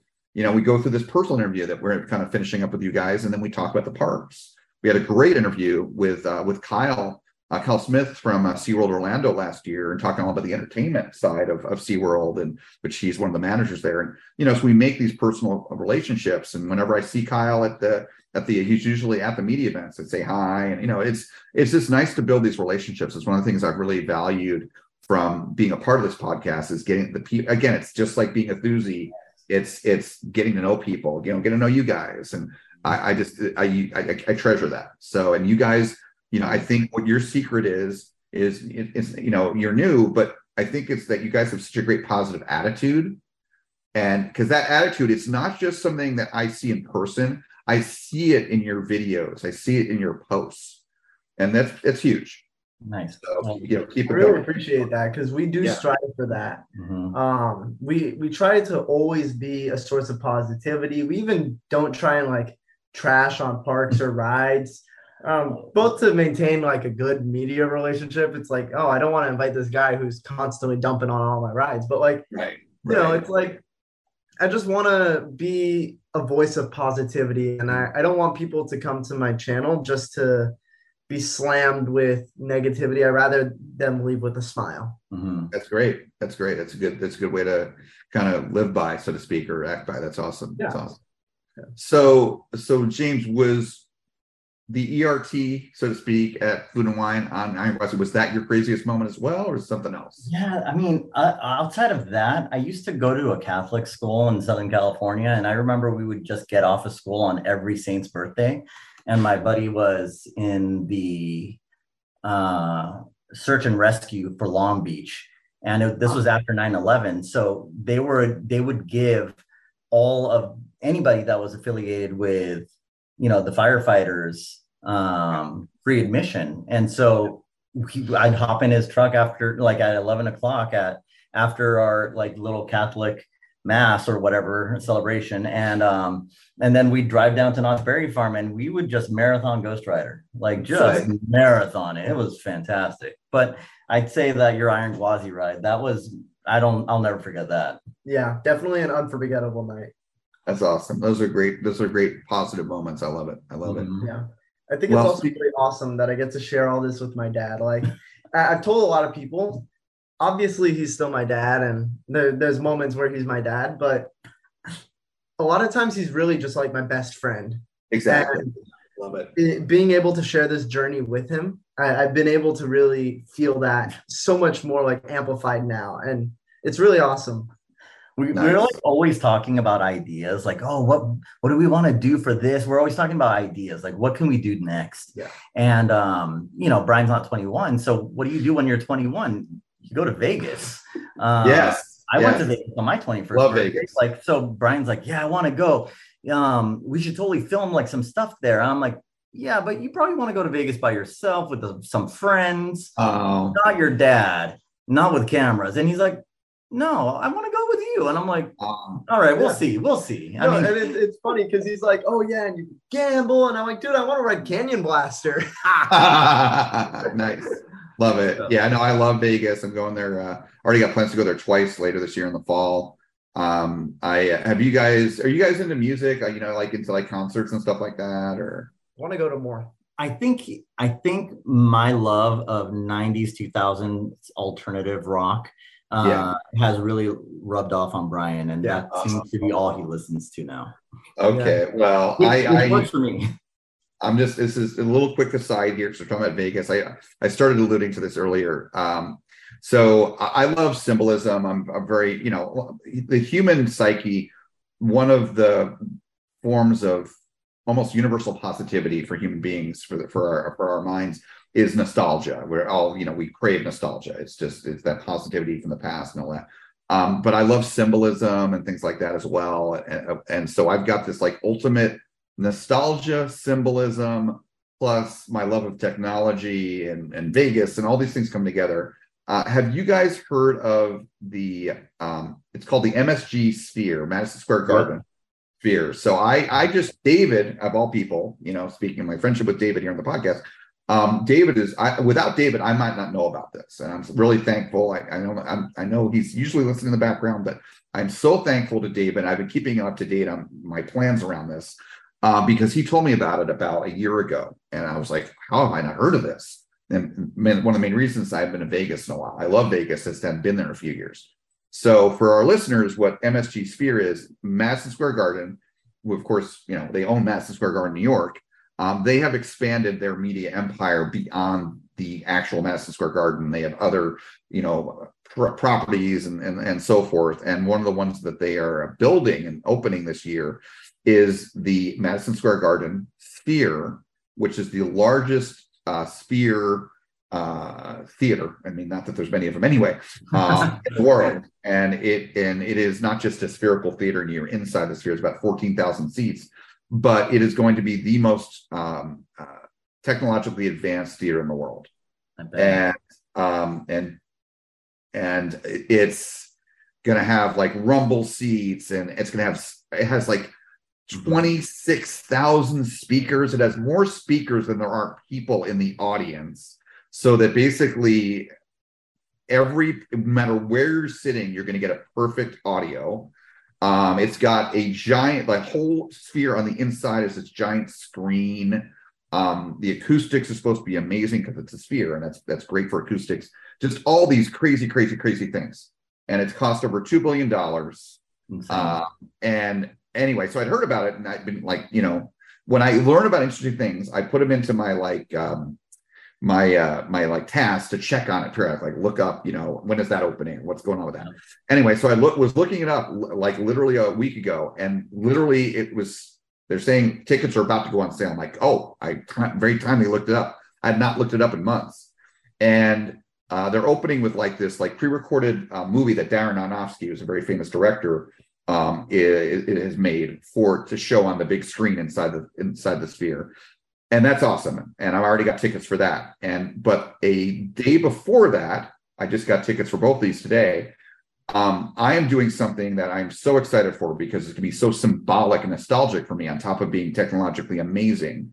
The first concert i ever saw in my life was at the madison square garden in new york city in 1992 i was a senior in high school and one of my good friends of mine and i she was actually my prom date um, later on she and I went to see U2 Achtung Baby, which Achtung Baby that was their uh, that was the the uh, the big tour and the album back then, and it was still one of the, my my most favorite concerts I ever went to. Was nosebleed seats. I didn't care. We had a great time, and here we are now. The Madison Square Garden Sphere, same same organization. They are debuting. Their opening like giant act for this this sphere is a I think twelve night twelve concert U2 um, limited residency. And U2 has had many, many albums of theirs. I, they're one of my favorite bands of all time. And they could do Joshua Tree, whatever. They could do older albums. They could do newer albums than Achtung Baby. But they are, for whatever reason, it was a great tour.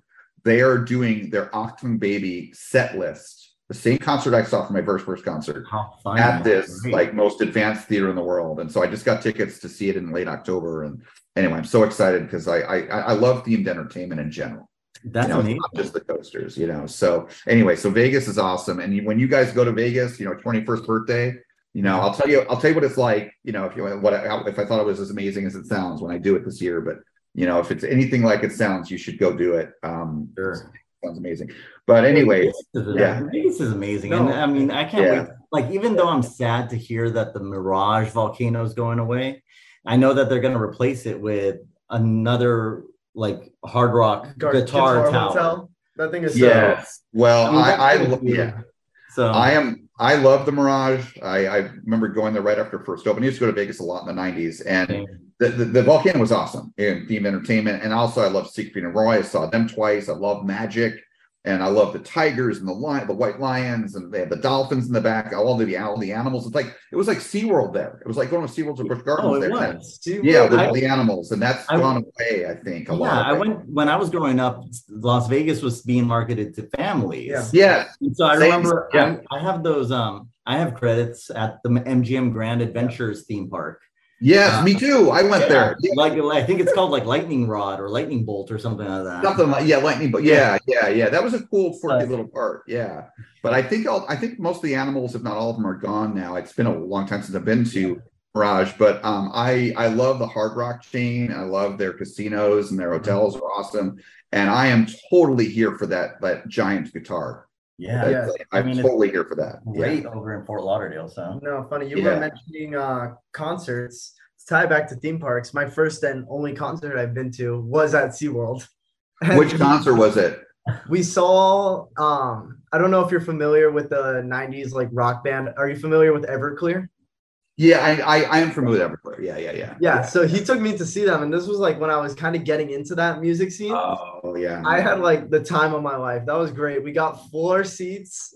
You also it was you great. also sat next to a guy that I'm pretty sure was pretty drunk, but he was so much fun. And by sitting next to was not even really happening because he Yeah. was there with his girlfriend or wife or something, but he paid more attention to Bryan and they were like jumping the whole time. It was a great. Oh, It it, was was, so funny. Like they were so sweaty. His shirt was off, and like it was the best time because Oh, you know Everclear's still like their fan base is getting a little older. It was kind of a little bit more of a mellow crowd. Right, right. these two were like wild. Oh, it was it was great. It was great. That's- You guys still rock for being 60. Oh. the dude has MS, but he he rocked out. And that yeah, was he awesome. did.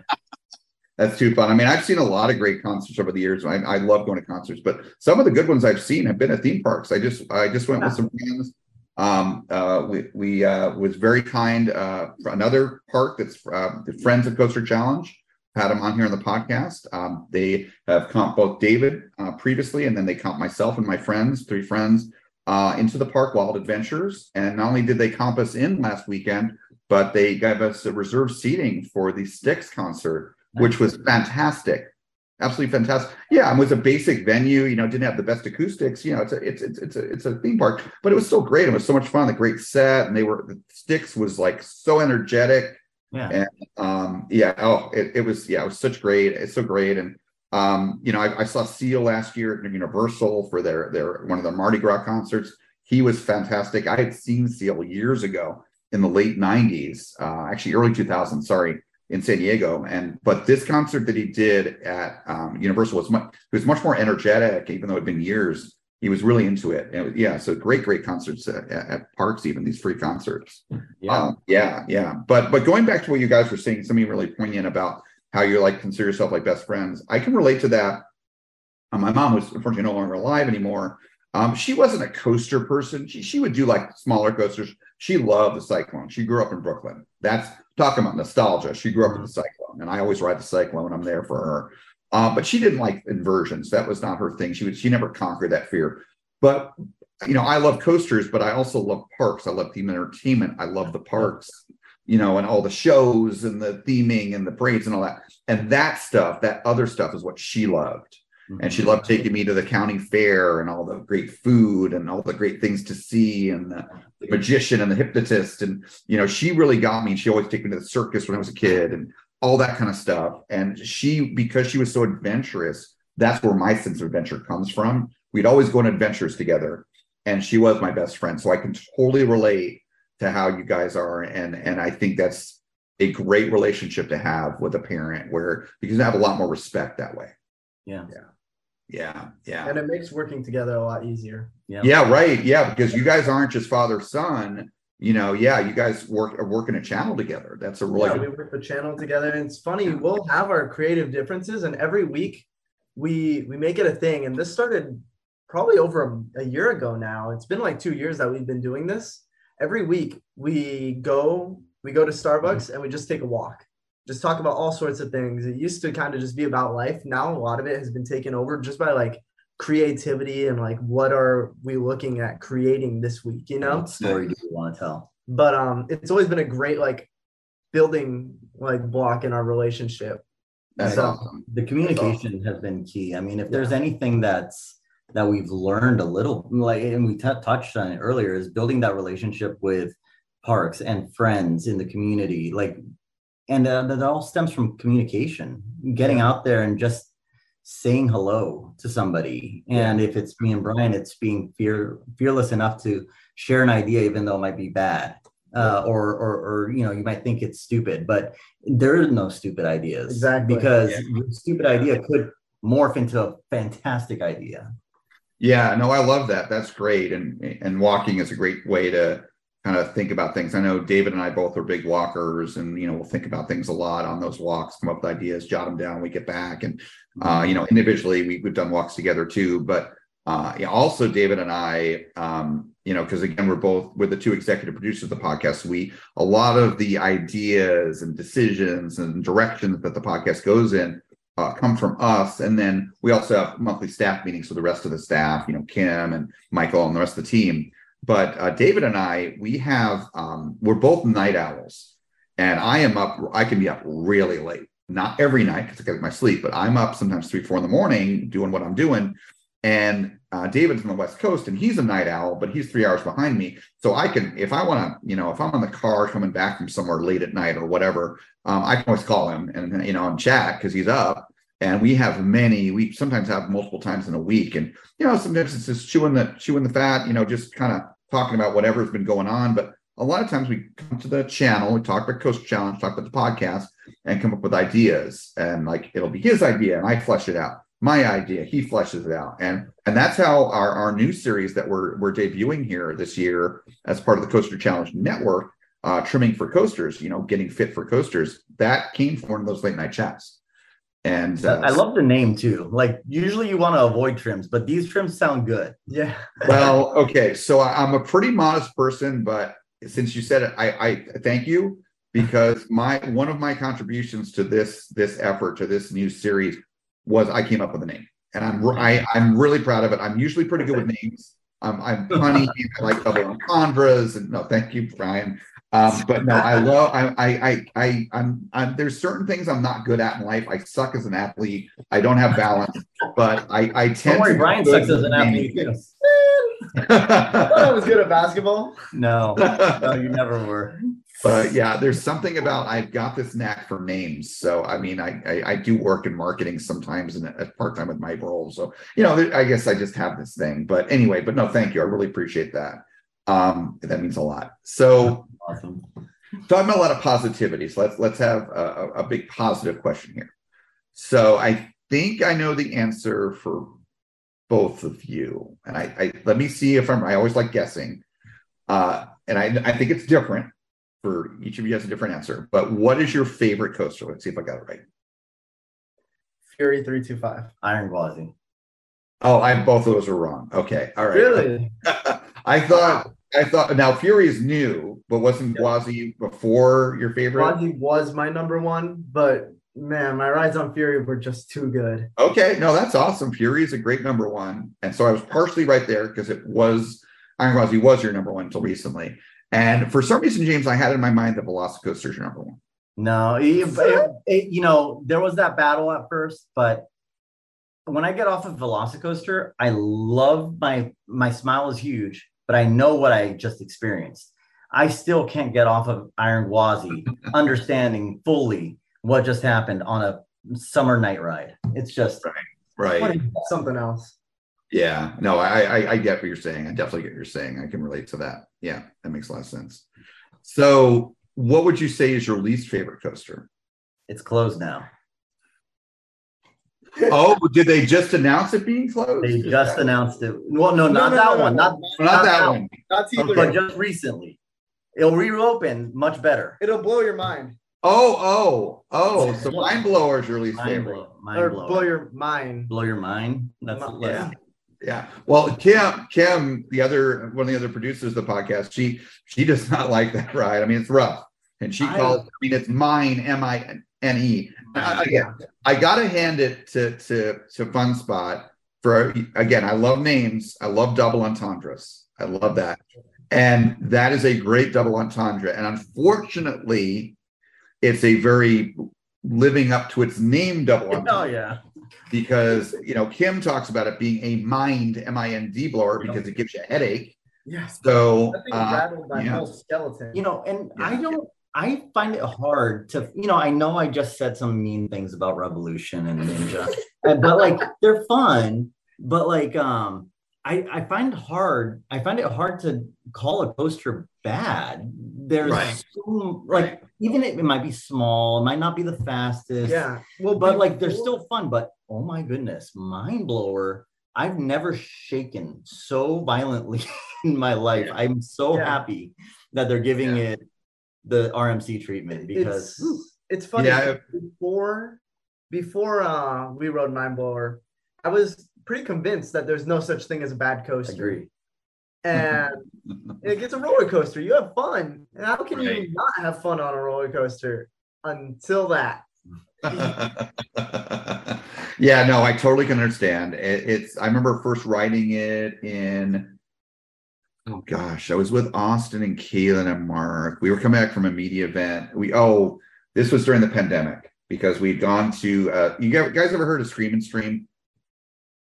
No, no. It's. Uh, do you guys do? Do you cover haunts? you into haunts at all? Or? No. No, we don't talk. Oh, okay. It's an independent haunt that popped up during the uh, pandemic. It was like a drive-through haunt, Hmm. so it's safe during the pandemic and all that. But um, I I got invited to the media event and I took you know Austin, Mark, and Kaylin. But I remember we were coming back from it because you know one thing that's great about fun spots are open late, open until midnight. Yeah. And I had, and then we were meeting up with um I think yeah Tim from Coaster Crew, Tim Holleran, and uh, I had never been to that fun spot.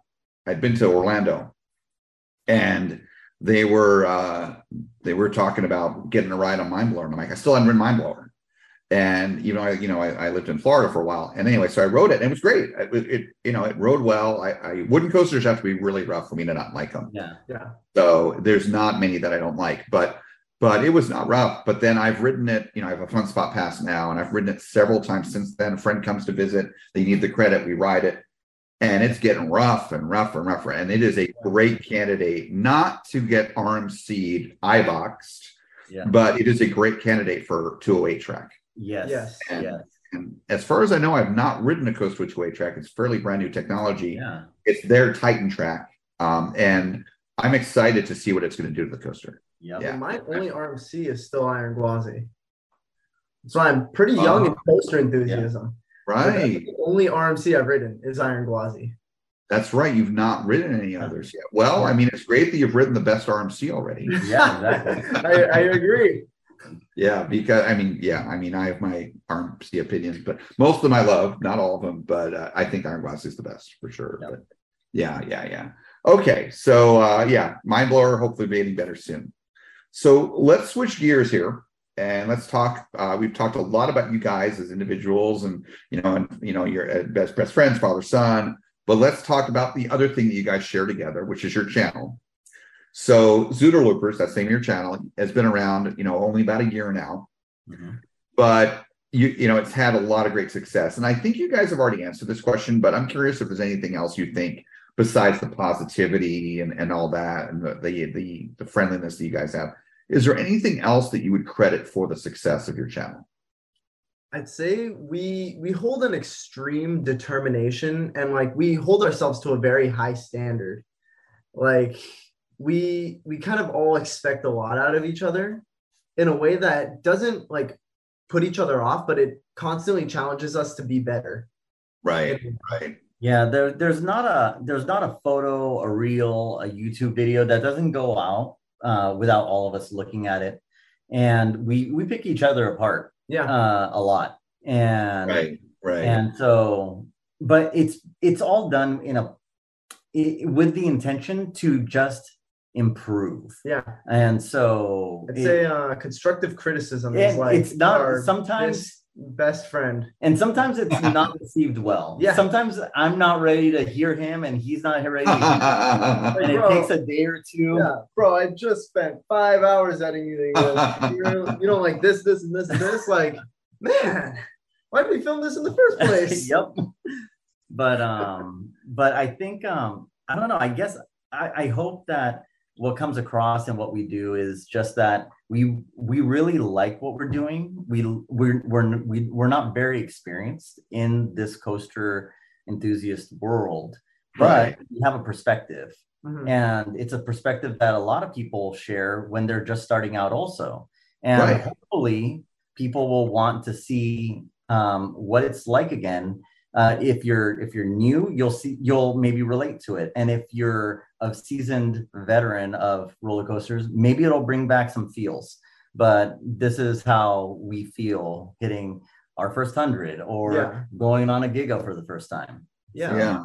Yeah. You know it's interesting. Yeah. You guys bring a, a freshness to things because you are fairly new to the scene and it's a different perspective. You're not you're not jaded in any ways and yeah that's uh, interesting now I, just as you were answering that question I, I somebody came to my mind that i want to make, mention to you so i know you guys have got the youtube you know i've watched some of your videos and obviously instagram that's a huge thing for you and you guys do a great job you get all that positivity and the fun posts and you know i yeah i've been like you know, it's been a quite a while now that I've been following you, probably since the early days.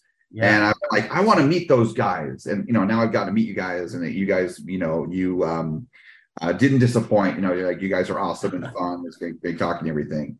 But the thing I thought of beyond what you're already doing, you guys have this great dynamic with each other. And as you pointed out, you've got this kind of unique perspective because you're kind of new to the scene and you know, just experiencing a Giga for the first time. And you know, a lot of people that have channels, they did all a lot of these things for the first time before they had their channels. So they, they already were were, you know, they weren't fresh.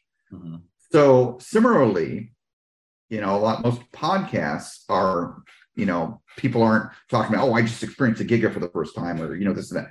Have uh, you guys with your dynamic and how outgoing and friendly you guys are? You know, our our podcast, our style is for the most part, I mean, except for special episodes. You know, we have one of us, you know, one of our producers, say myself here, for example, interviewing someone that's not on the podcast, that's you know not from our team, you know, guests and so forth. But you know, a lot of podcasts to listen to, um, you know, some coaster ones, et cetera. They don't necessarily have guests on normally. It's more, it's it's it's sort of like the morning zoo or you know, or like coaster radio, where it's it's two people, two really good friends that are into coasters, and they talk with each other and they talk about news or whatever. But I could see the two of you, you know, maybe you could have a guest on here and there, but I could see the two of you just foiling off of each other, talking, you know, like, like you could do an episode. We just wrote our first giga, and that Yeah. could be the episode talking about your trip to Carowinds. And so I, I think you It's guys so would be, funny.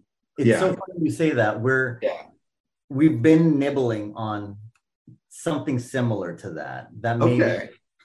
we want to kind of put out there because one thing that I one thing that I think I lied about at the very beginning of starting this was I don't think we were honest with ourselves that we really wanted it to be successful. Yeah. We just wanted it to be fun, right?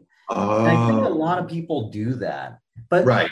at the same time, they want to be successful. And but what does success look like? You know, and maybe right. it's monetization on YouTube. Uh, maybe it's hitting uh, a thousand subscribers, Yeah. you know, or something like that. And which we just hit and we're super thankful for. Yeah. But awesome. I think everything changed when we realized, okay, we do actually want to do something. What and what we're passionate about is having fun as a family and telling stories. And so, how can we tell stories and present it to everybody and do well with it? And so, hopefully, uh, it you know, like we we've almost kind of said we we might need to unapologetically try to get more folks to to try to find us because uh, we love making what we make and the Yeah. stories that we tell. And so, to your point that you were saying that could be a, dyna- a dynamic, uh, our walks that we take every week, Yeah. we were thinking about what if we just put a camera down when we talk because Right. and could that be interesting? So we, we have been playing with it. We have been playing with the It's idea. been an idea. So yeah, so in other words, you could do like a wearable GoPro or something, and then while you're walking, it would be filming you or something like that, right? Yeah. our our vision without like we've been really brian has always been a lover of art. And he's drawn and he's worked with sculptures and he's done all the things that kids do right? Yeah. and it's all been good. No offense brian. It's all been good.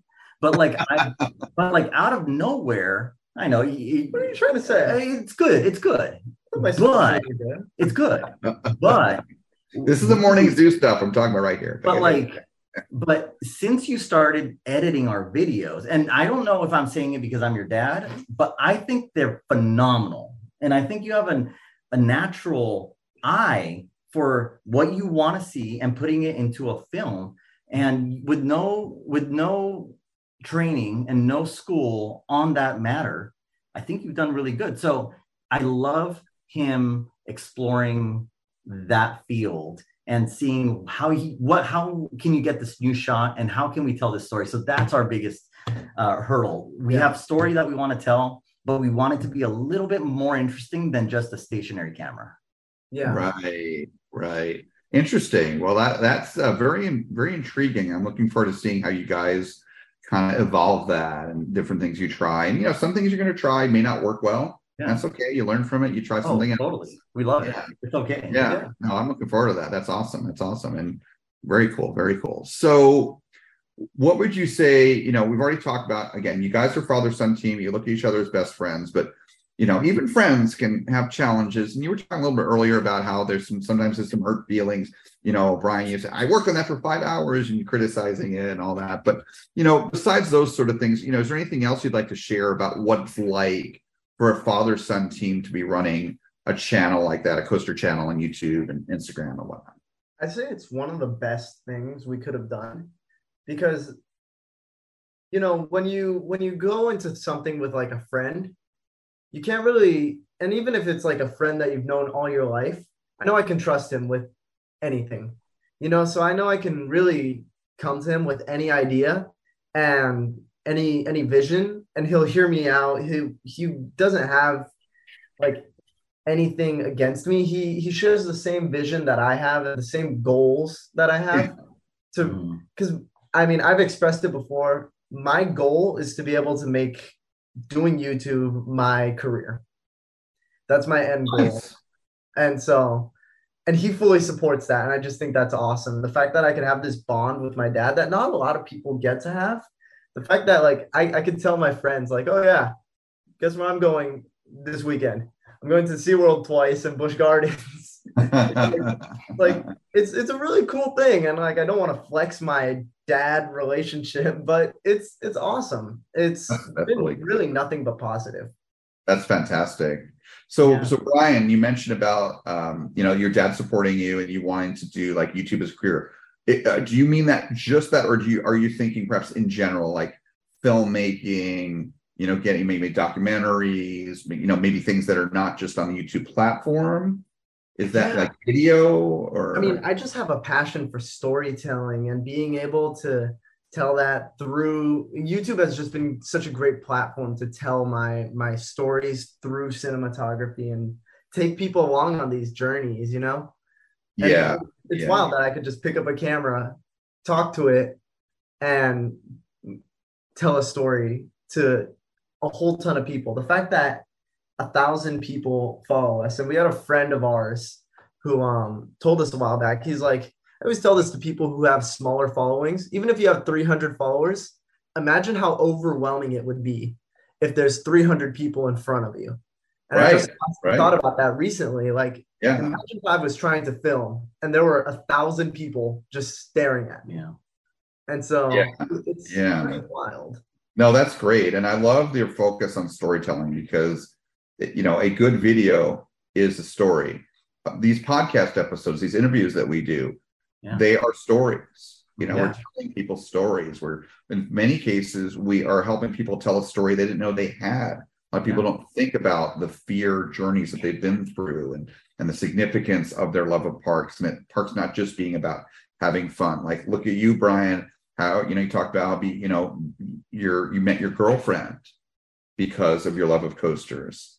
And, Yeah. you know, and, and, you know, James, you're talking about with Mako, you know, the, the religious ex- experience that you had because of Mako and, and, and your, you know, how, a, you know, a new form of faith for you you know and that's that's really powerful and so yeah i mean this is you know it's storytelling is incredible and that's why i love movies and and that's another one of my passions because i love good storytelling and uh, I, I have to ask you guys just because i have to bring this up um so I, you guys are obviously very active on Instagram. Are you? Do you know of um, pe- two people I name of Christian and Morgan Duffy?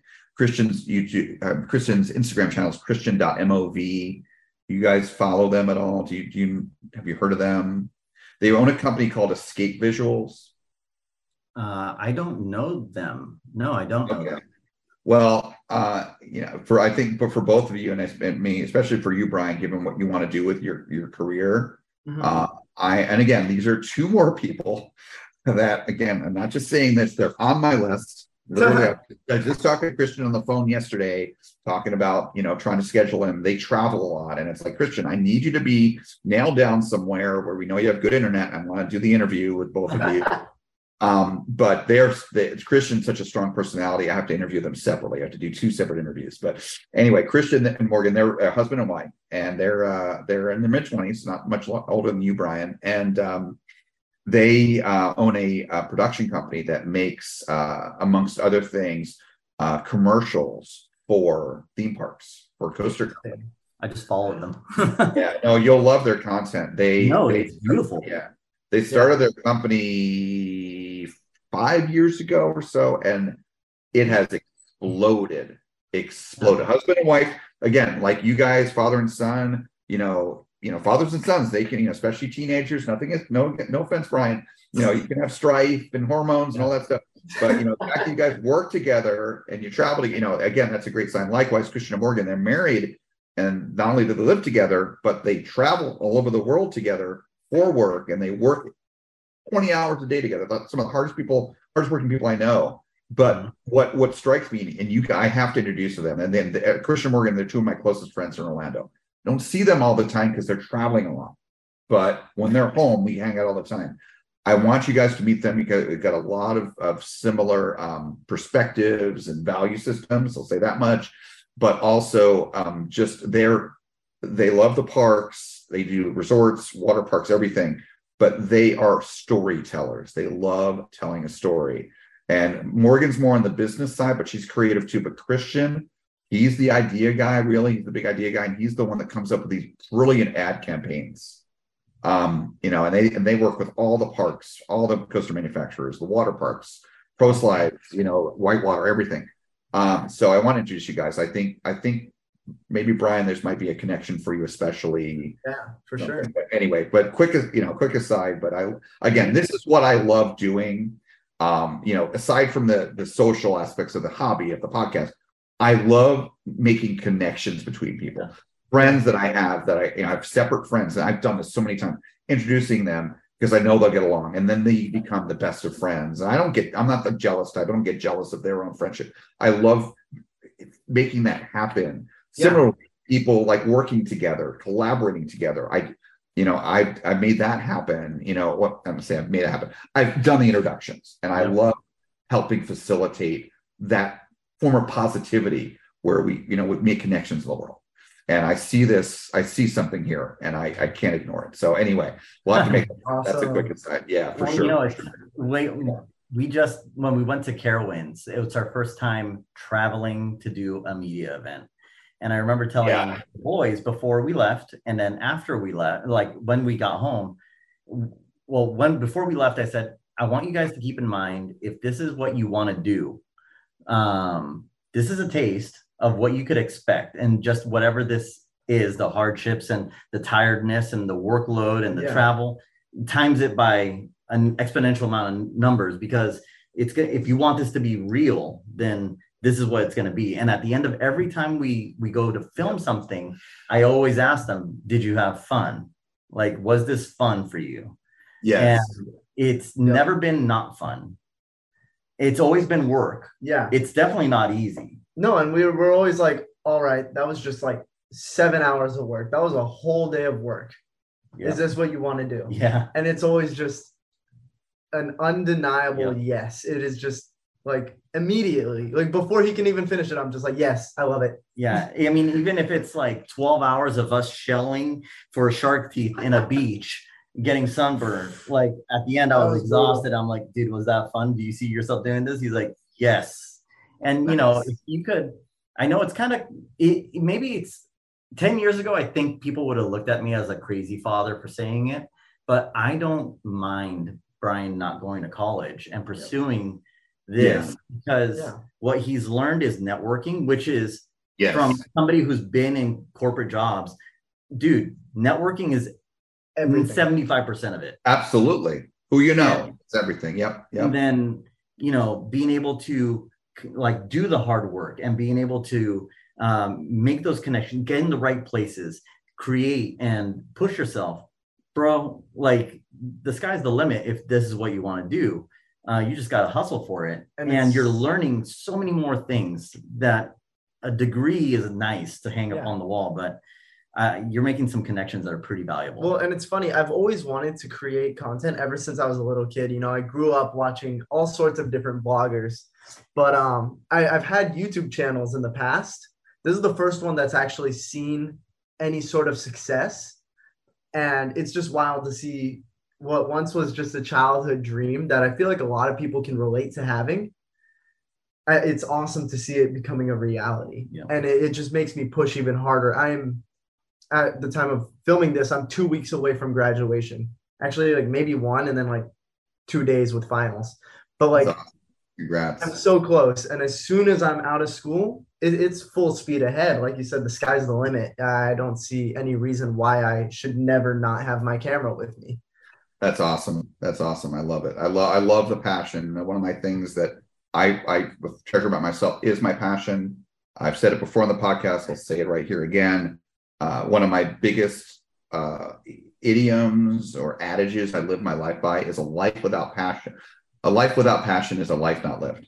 Yeah. So, and I lose, I live in the opposite way of that. But uh, and I, I do that almost just about every day. And you know, the plans I make for the future and you know, the things I've got going on. It's you know, it's the whole YOLO, you know, live, you know, live like yeah, you know, only live once and all that. But and I, and I see that passion in both you guys, and I love that the passion, you know, for you, Brian. You're excited to graduate. You've worked hard, and and now you're like the world is gonna be your oyster. You're ready to embrace it, and that I love it. Keep that energy up. That's awesome. That's awesome. we were we were at um at Carowinds and we were taking a photo by Fury, and someone asked like the per- we asked a random person to take our photo, and they're like, "Oh, do you want like to put the camera to the side?" Dad's like, "No, it's like his accessory." I feel like a little Lego minifigure. You know how like the Lego guys are always holding on to something. Yeah. like, like it's right here. I have my camera with me at all times. Nice, nice. What what camera is that, by the way? What do you what do you use? I use a Nikon Z30. Nice. He bought it used. Yeah. Uh, and you know, it was he- his own his own cash. Dad didn't pay for it. You know, like it, it's his passion. I was against it. I was like, keep using iPhone. And yeah, great. It could do Half of our footage is shot on iPhone. Yeah, yeah. But there's something that the the mirrorless and the DSLRs they just yeah, it's a whole Yeah. list. Of, uh, fun. yeah, and then there's then there's all the production grade stuff and all it's just you know everything. Yeah, yeah, yeah. It's So, been fun yeah, actually- having all these little toys. So you, you know, Brian, you were talking earlier about you know the what's been most meaningful for you for coasters and parks is meeting your girlfriend. Yes. And then you talked about how you asked her out at the top of Mako. Right. So I did not know that until tonight. Yeah. And that's a great lead into our next question because knowing that now, I totally get why. And again, I love symbology, you know, like this whole thing with my first concert, now this concert, U2, it's the same tour, Yeah. you know, all that. And so the symbology here is fantastic, but I don't want to take your thunder away. So, but let's talk, let, let's talk about the elephant in the room here Yeah. you know, like the uh yeah. So anyway, so you guys recently completed a very special project, the one I'm alluding to, and it was done at Busch Gardens Tampa, a park that you guys probably spend the most time at is Busch Gardens, right? Of course, because that's that's your home park. Yeah, yeah. Yeah. So I know what you did. And again, I don't watch a lot of YouTube. That's just me personally. I just I, I don't have time. That's why I love podcasts because I'm driving, I'm running errands, I'm working, and you know, that's just me though. I'm really I'm unique in that way. But I do watch some YouTube and I've watched some of your videos. And the one I love the best is the one I'm talking about. Yep. So tell our listeners what you guys did and and how it went. Yeah, it was pretty awesome. Um, first of all, before this, she had only been to Busch Gardens once, and she wrote almost everything. Or she had only been to Busch Gardens once recently. The last time was in two years, so she hasn't been in a long time, and she specifically hasn't ridden um, SheiKra. And so, prom time was just around the corner, and so I figured with me setting the bar so high, asking her out on Mako, like, how can I top this? What a Lucy statement, bro. Like, so high. Well, it's like, yeah, like quite literally 200 feet high. Like, Continue. Sorry, sorry. what, what can I, what can I possibly do if I just show up at her house with a sign? Like, it's pretty weak. 100%. Agree, agree, agree. So we got eight poster boards. We got eight poster boards and we set them up right on the floor because when SheiKra goes right over the edge, you see a path right to your left. Yeah. And so right on that path, we set up the eight poster boards and they said, Naya, will you go to prom with me? And we we went a week before, we tested it with some friends. Um, we just got one of the poster boards and wrote the, the word test. Yes. Um, it looked great. And then we we did it for the real deal. We actually tried it on uh, Cheetah Hunt before. We tried to put it on the little bridge that Cheetah Hunt Yes. goes under. We were He was late. well, we were afraid that you couldn't see it good enough for the camera. Yeah. Right. Like, right. you see it in person, Yeah. but will it show in camera? And that's the only thing. It does not show well on the camera, which is a major bummer. Right. But But if you're, if you you're see her reaction. and if you pause, you'll Yeah. see it. Yep. So it, it was awesome. She said yes. And it was just an incredible experience. She didn't expect anything. Mhm. And it was her first time on SheiKra in two years. So she was already experiencing that adrenaline rush. That's then awesome. peeking over the edge, she sees that. It was It was good. it was a great moment. Her dad and him set it up at the bottom. So it, it was funny. Like I had I walked into the park with her and got her in. And I Yeah. gave him the backpack just in case the metal detector set off and they they start pulling out poster boards. Right. right. Dude, I had to Smart. distract her. Smart. That's good I'm thinking. also afraid of bringing in the poster boards because it, you know it is a SeaWorld park. I don't want them thinking I'm like a protester. Right. Of course. The last thing you'd want. That's right. That's so Yeah, true. it's like yeah, So Yeah. everything went perfectly though. yeah, Yeah, and I, I gotta say um, that you know you talked about if you pause, you know, when you're at the top of SheiKra there, starting to face down, that you can see a reaction. I didn't have to pause it. I saw her reaction. excellent. Oh, excellent. I, so she like she's like it's all she's excited like, Nice. but then it's yeah. like you know yeah. So then and, yeah, but then it was like no words were said because you you fall you know it's, all of a sudden you're going down the Yeah. drop, but. But and then I remember talking to you. I mean, watching the video. I remember talking to you uh, sometime afterwards, Bryan, and I realized this was kind of like a, it was like double jeopardy, you know, because it wasn't just you weren't just asking her to your prom, you were asking kind of to go to her prom too, because she's a year Yep. behind you. Yep. So your senior prom and her junior prom. no, No, no, no. She's also a senior. We just go to different schools. Oh, it's different schools. Yeah. Oh, so oh wow, that's even bigger than two senior proms. Okay. Yeah. got it. So funny enough, right after the pipeline media day, we aren't going home. We're driving straight to her house. Straight to her prom. Because Oh, to her prom's the next day. So Oh, I'm that's great. editing in the car and I'm gonna upload that as soon as I get to her house, my pipeline video. Nice. We're we're also filming a road trip to her house. Oh, that's great. That's great. So- Another good video for you guys. Again, it's a great story to tell. Yeah. And the other thing I loved about the video because you know this this go this could go into a whole like another hour long conversation. Uh, you know, especially I know the three of us have very similar value systems, but um, one of my issues with society today, and this can get very uh, philosophical, and, and we don't get into politics, of course, on the show, but you know how I feel about you know why gun violence occurs and things like that. Just my personal beliefs, but again, I'm not getting into specifics. But bottom line is, while I am not, I, I I'm not a kind of person who wants to have kids. I, I part of it is that sort of good selfishness. I like to travel. I like to experience life, and I kind of like just not having that. But at the same time, I do have to say, James, I say this to all parents I know that do a great job, that I have so much respect for parents that do it right. And obviously you've done it right because look at how Bryan's turned out. That you know, just fantastic. Thank So and like you know, the fact of how great you guys get along, and it's just I love it. It's so inspiring. But I I believe that our society would be a lot better if we had more families with good family values, good traditional kind of classic family values, like the family values that I grew up with in the 80s.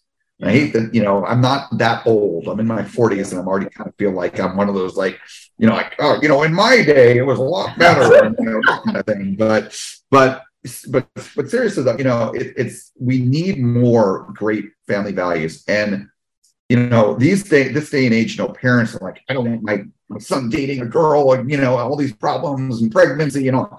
But here we are, and this is what I was so striking about that video that you guys did is it wasn't just that you were supporting Bryan James, but Naya's father was there. And like you and you, you were, you know, James, you were with him and partners in crime, helping make this happen. Yeah. And when do you see that? You know, it's usually, you know, the, the, the you know, for prom, the, the the guy has to sneak around, and hopefully the girl's parents don't know about it, and you know, and so it says everything about how not not just for you two, but uh, it sounds like for Naya and her her parents and her father, you know, just these great family relationships and respect, and it's just you know this again, it's not coasters, it's not parks, at least not directly, but you know the wholesome the values here, and just it's that positivity. It's another form of that positivity, you know, and maybe the parks are part of it because I believe that that families that coaster together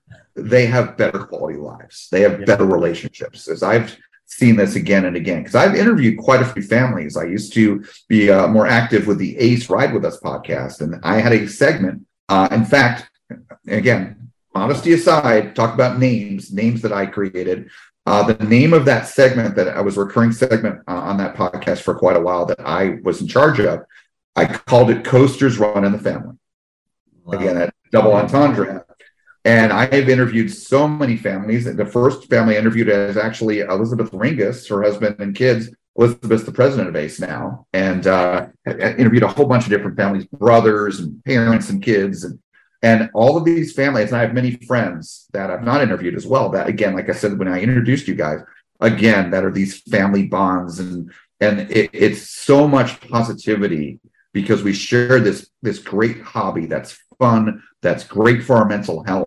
together and the road trips and the bonding and all the time to talk and conversation and talk about you know and what you enjoy and and you know and and, and again there and you guys are taking it to a whole nother level because because I don't know of many you know there, there's you know there's there's um you know couples like you know boyfriend girlfriend or whatever that work together on channels but I don't know of any any um you know genetic if you will families you know father sons for example like you guys that are running a channel together. Um, I don't I don't know if I know of any. There might be, but so you guys take it a whole other level where you are challenging each other, creativity, and Bryan, you're trying to make a career. I'm I I did not know half of this before starting this interview today. I just love all of this. It's great. Yeah, it's it's been a lot of fun. Yeah, I'm glad we could surprise you. Yeah, You know, no, that's I- fantastic. and I agree with you. I think um, yeah, it's funny. We when we started, I told Bryan the reason I'm mainly the person that you're talking to whenever you're reaching out to us on Instagram. Yeah. is because I told him, no, dude. There's so many creeps on the internet. I I don't want anybody. Like, no, I'll- I'm gonna weed them out. I'm gonna weed them out. So typically, if it's a it, typically if it's like a kid or somebody that like Bryan knows, I pass it on to him.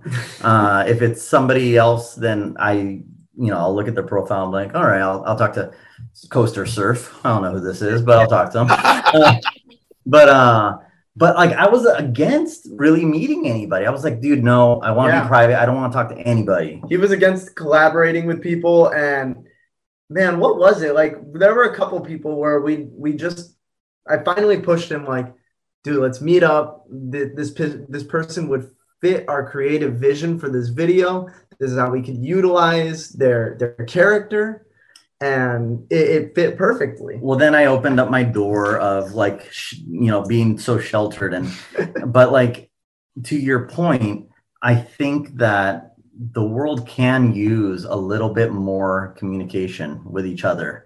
We have a lot more things in common, I think, than we do not have in common. And, and you know being part of a coaster community or a theme park community or a disney community like you already you already have one foot in the door. Mhm. um, let's get to know each other a little bit more. And we could really start building some really great bonds with each other. I when we started i had no idea that we would be on a podcast talking to you somebody that we've met uh, and rode coasters with together and been able to like really uh, get to know a little bit more and i'm so appreciative of, of it. And there's several others that we have as well. Yeah. And our lives have changed for the better because of it. And i i really hope like it, it gives me faith in the world you know so that we could keep growing to know each other a little bit more and hopefully you know put down our barriers and and be able to find out you know what makes each other special so that we could get together with each other. You wouldn't have been able to be with Naya, and I wouldn't be able to know their dad, her dad, and her family. And we wouldn't have that relationship if we hadn't just trusted to try to get to know other people. Yeah. And um, it's been a blessing. Yeah. No, that's that's fantastic. That's great, and yeah, I mean, you, I can relate to you know what you said there, especially about the the bonds and, and, and relationships you make and and so forth. Yeah, I, I and sometimes things happen out of out of nowhere when I least expect them. I was just at a um, media event, another organization that uh, Coaster Challenge has a great relationship with. Uh, is the uh, Wellens Media, and they they do amongst other things. They basically are the PR firm that that handles a lot of the uh, organizations that are on International Drive. You know, Icon Park, uh, the Pirates Dinner Theater, which also is the Country Nights Live, and Teatro Martini, and uh, and and other other um, locations along there, and and and even in Kissimmee and elsewhere. And they they do a great job, and and we uh, get invited out to their media events. And I just went to a media event for a new interactive game that's on the wheel at Icon Park. And uh, they put on really nice events, and they had a nice. It was a breakfast. It was morning uh, time event, and they had you know nice you know uh, beverages and you know nice breakfast. And they not only did they have pastries, but they had uh, uh, um, servers going around uh, giving people like little mini chicken and waffles, and you know it was it was almost like a fancy party. Cool. And, and uh, I, t- I took a couple friends that were visiting from Ohio with me as my guests, and we had a great time.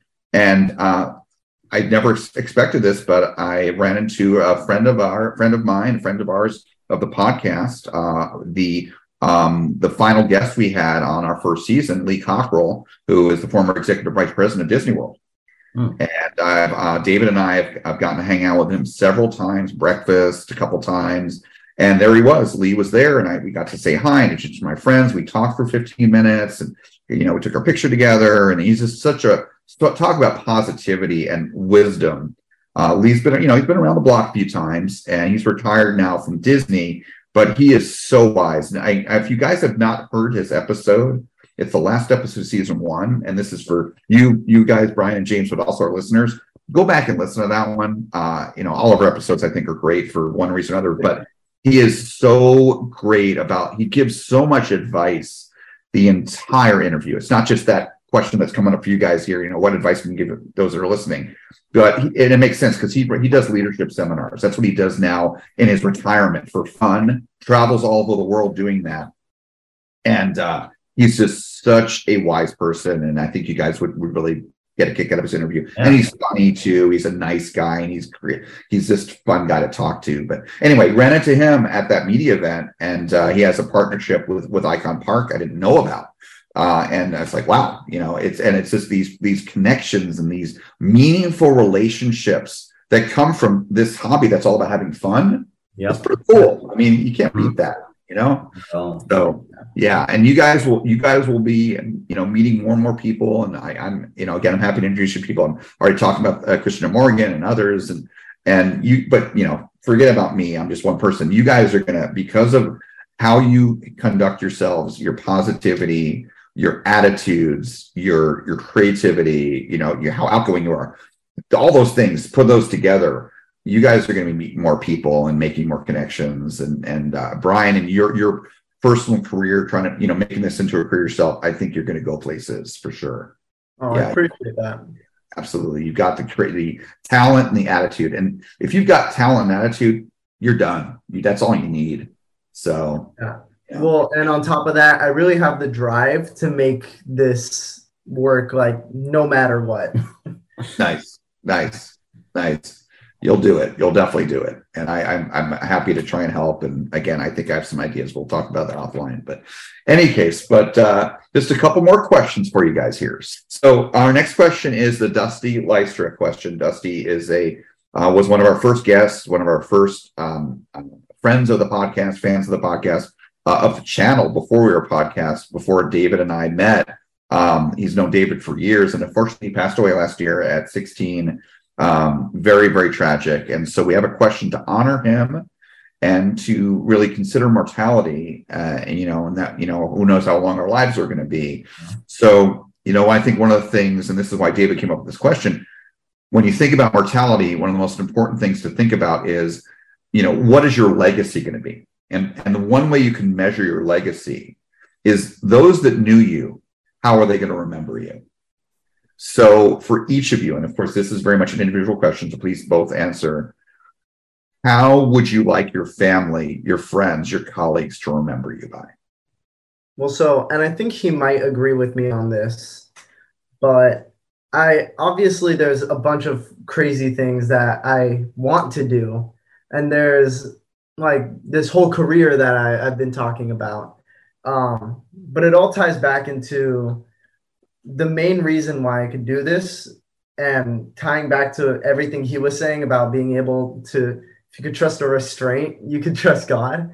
I want to tie it back into the only reason I've been able to do this is because it's all been an incredible blessing from God. And I've been blessed with an amazing family. I've been blessed with countless incredible opportunities.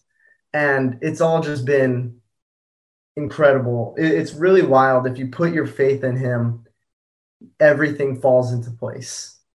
That's great. And so I guess that's what I want people to remember me by, not by, not by my feats, but what caused me to achieve those.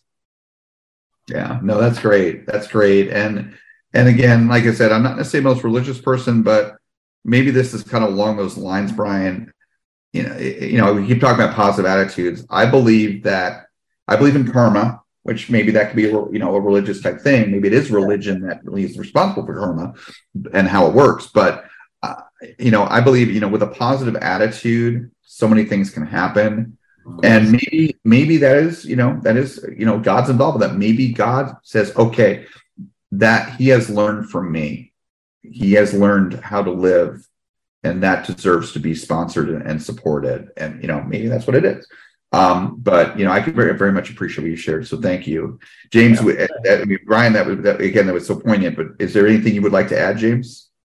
I think it's at my stage with my experience, I think what I value most in my life is what my children can can learn from me and and take off from that. So hopefully uh, what people remember me by is by looking at the accomplishments of my own kids and not just the accomplishments in you know what they are able to do or bring home or anything like that but like um, do they house their family of their own and how are they uh, treating others and hopefully you know after i've gone and somebody that knows me meets bryan and goes wow you know james did a good job with you you know like you you you grew up well you know and if he could you know have a family and children and then have this same type of great relationship that i'm so fortunate to have with bryan and derek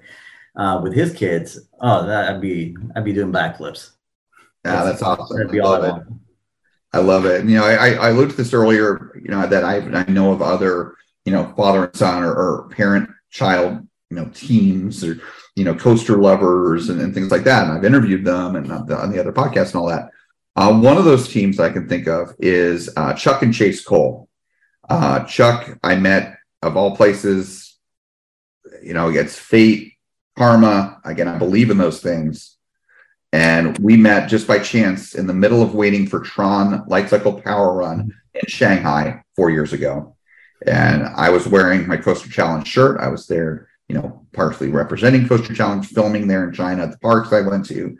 And Chuck and his son Chase were there and just happening behind me. I was wearing a BMW hat, and Chuck kind of looks to me and says, "Okay, probably speaks English. Or he, you know, he's, he's you know European or, or, from the U.S. or something." And and he says English. I said, "Yeah, yeah." And then it turns out he already knew David, and I told this story before on the podcast. And they've become great friends of ours, and and uh, and, and we've had Chuck on the podcast multiple times. And again, he has a great relationship with his son. He travels all over the world, taking his son to parks, and they just have a great again, it's like that best friend relationship. He's so supportive of his son. But, you know, I didn't, again, I didn't think about this before the interview, the significance of this. But you guys have that, but you also have this working relationship, which is also spawning off into your career now, Bryan.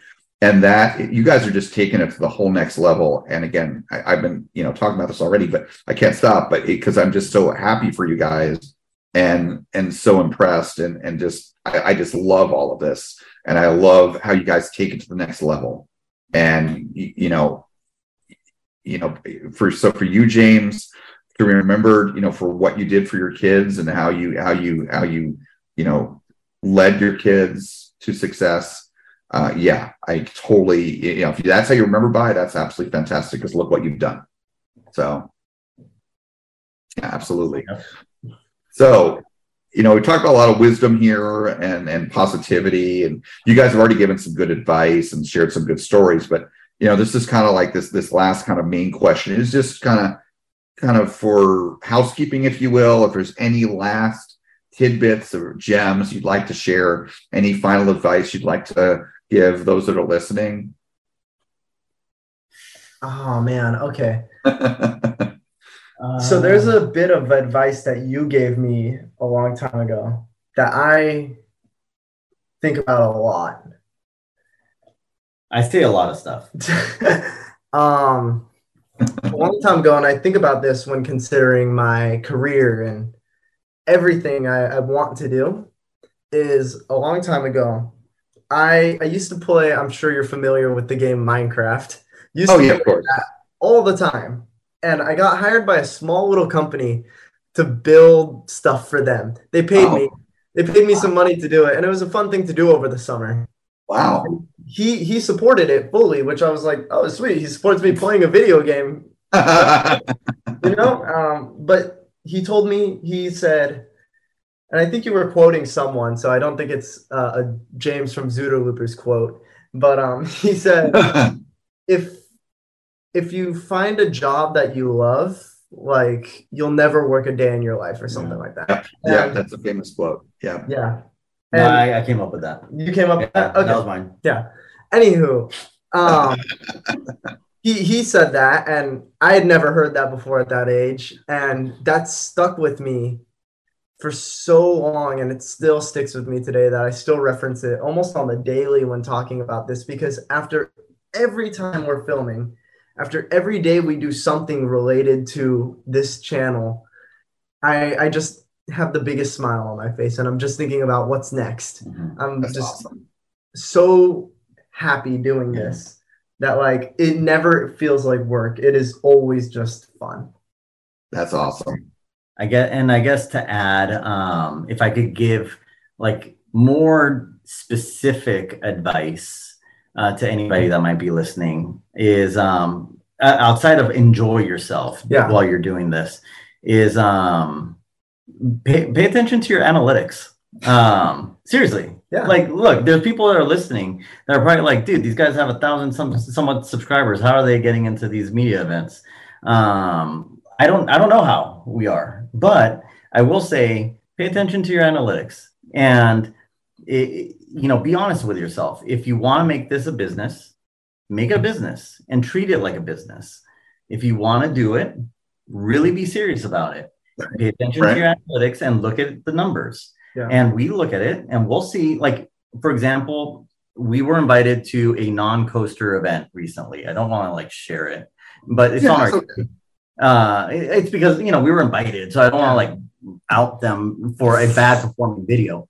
But like Oh. the video did the video did, the video did terrible. It was a great video. Oh, I loved it. I thought it was I. I, I was so happy with it, But but it flopped. the thing is, I knew it wasn't going to do good uh, because I see, I look at our analytics and I see what our, what our, what our audience likes more, and I can see what grows our audience a little bit more. Mhm. Um, I did it. We did it because it was a good opportunity for us. Sure. So there was still a reason to do it, but at the same time, I still want to just urge anybody that's listening: look at your analytics, check them out, Yeah. check your click through rate on YouTube. If your if your thumbnail, it, look at it as at an inch big. If it's too cluttered, no one's going to click on it. right. Clean up your thumbnails. Clean up your titles. If there's three dots after your words in your titles, it's too long. Shorten Yeah. It. Yeah. changing and keep analyzing There's- and challenge yourself. There's a character limit before it Yeah. starts trailing off. And- what is that? Right. I don't know, but like we're but we're not perfect by any means. Oh, if you if you could hear me looking at my analytics, I'm like we suck. Yeah. We do. Uh, but Analytics wise, it's but like- it's okay Yeah. because You're learning. because if you have a five percent click through rate, then aim to get a six percent click through Right. rate. Right. And Right. the great thing that I love about YouTube is that there's no need to bash other people's YouTube content. There's no need to like put down other people's content. Thank it's not you. a zero sum game because the Coaster Challenge podcast can blow up and that won't take away from a Zooder Loopers audience. Yep. Right. Because we could Right. both grow together and there's an audience for everyone. This video is probably going to be over an hour long. I would never in my life put out an hour long video ever. Right. But, Right. but there's it's a an different- audience It's a for different form of this. media. Right. There's an Yeah. audience for Yeah. our stuff. Exactly. And yeah, audio can be a longer format because again, people can listen to it uh, you know, in parallel to other things like you know driving and whatnot. So Yeah, and and I love you know, like Yeah. just encouraging people figure out what you love make it look at your analytics you don't need to copy everybody not everybody needs to be coaster studios like you could be yourself you could do your own thing and and and you know you could just i explore Yeah. and and fail and Yeah. fail and it's okay because you'll get better Yeah. we learn. Yep. Yeah. Sorry, it's because Bryan shared super high level. But if there's a 16 year old listening to this, like, man, I want to get my own YouTube channel, but I suck. Like, you don't suck. Just keep going. Yeah, keep at it. Yeah, no, I love it. I love it. Again, that positivity. Great advice, both of you and, and James. You know, I love that you shared that, you know, just because your YouTube channel, you don't have to be in competition with other YouTube channels, you don't have to tear each other down. Because I when I joined Coaster Challenge, I actually probably watched a little more YouTube back then. My life wasn't as as busy. I wasn't going on a cruise every month like I am. Again, not complaining. I've got a great life. I'm happy about my life, and I'm going on a cruise tomorrow. Uh, and you know, I, I, I'm, you know, again, I love themed entertainment. That's what cruises are all about, and amongst other things. And no, I have a great life. I get to travel. I get to talk to great people like you. I get to go to the parks and great ride these great coasters. And then living in Florida is amazing, and all the great parks we have here. Again, I, I'm very happy with my life. Uh, you know, and you know, I. I, you know, I, I back back, you know, five years ago, I, I, my life was different. I was still married, and that had its own challenges. And I wasn't, I was home more and not doing as much. And I did watch more YouTube back then, and I was aware certainly of rivalries between channels and all that. So when I met David five years ago, you know, I, and I, I was like, wow, okay, this is a YouTube channel, but it's for charity, it's for good mission, people facing their fears. And I was like, I want to join this channel because this this is a great mission. I want to be a part of this. And soon thereafter, you know, Jay, Dave and I teamed up, and I was glad to be part of that mission because we weren't competing with anyone. You know, we're not we're not we don't make money off of this. We we put our own money into it. Yep. You know, which is again that's different than what you what you're looking to do. Bryan, again, that uh, this is not my career. This is for fun. You want to make a career of it and go for it. That's awesome, and I think you're going to do great. But for me, I, I didn't want to compete, but I see so many of my friends fighting, competing with each other. And it's just like, come on, guys. I mean, I get it. This is your living, but you can still support each other. Yes. Yeah. Like I watch multiple channels. I watch so many different types of creators that make completely different things, and I Yeah. love them all the same. Yeah. Yep. It Yeah, just shows there- there's there's an audience for everything, like Absolutely.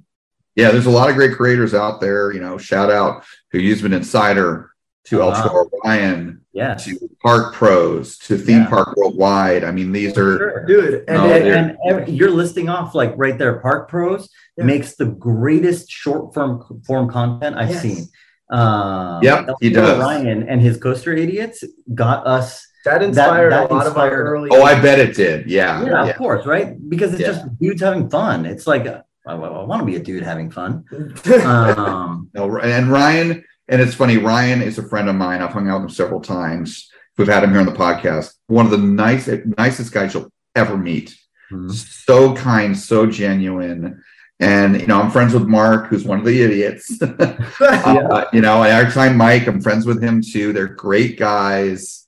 Uh, Mike, we've had here on the podcast. Mike, you did had a great interview with Kim on here on the show, and he's got a great positive attitude like you guys do. And and no, yeah, Brian's got some great, great people. We also also had Dan, um, who I didn't really know well, but he he did he had a great interview with Kim as well. Dan from Elko Ryan, a great.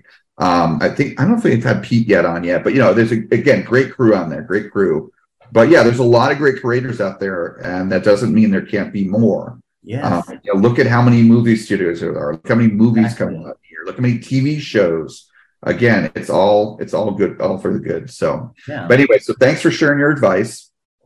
So, the last thing, and, and again, we love to promote. We talk about that. We love again. We're not speaking of what you just talked about. We're not in competition with anyone else. So we're happy to promote. We love to promote. But I really I'm not trying to choose favorites or anything. But I really want to help promote you guys because you guys are awesome. You're positive attitudes. I love your your you know your your your and you want to tell stories and how you do how you tell your stories and how awesome your videos are. And I love your energy, your passion. I want to see you guys succeed. And you guys are new.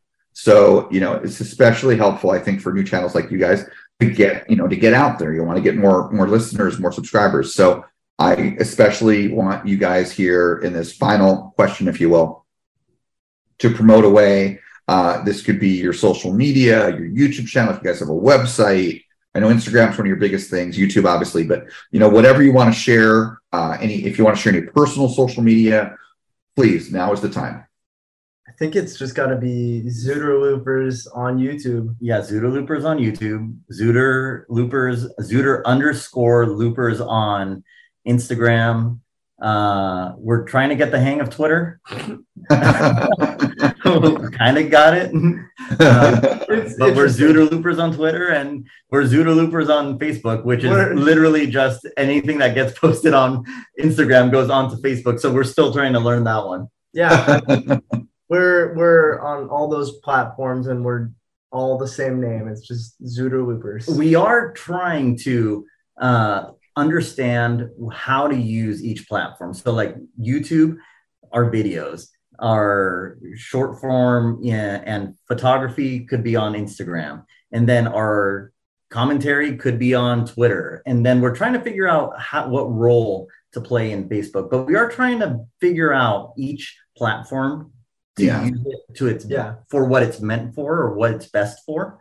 Sure. Uh, but we're across those four. So Right. Uh, and, and while this will be, yeah, this will be in the uh, episode title and it'll be in the show notes, but just for the audio portion, because some people don't look at that stuff, they're just listening from podcast to podcast.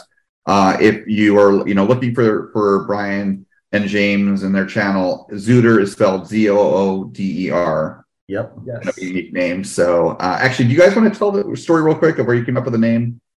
Well, actually, it was the Zooder that's not here that figured it out. Yeah, it was my little brother. Um, he had he would always call me a thing. He would always call me brooder, and it kind of derived from brother. That Okay. kind of just evolved into Zooder. I don't really know where or why. Yeah, you guys just started making your words started morphing into just funny sounds to just funny with each other. Yeah, and so when we were making this channel, Oh god, the original name we were thinking was going to be Gwazi Guys. that was the front runner. Thank God. and, and then he walks into the room. He, he's like, "Dude, that guy, that that, that sucks. what, what do you have?" And he's like, "What about Zooder Loopers?" I'm like, Oh, "Oh, that actually works." And no, with the Z, it's like, how many pages do you see that have a Z?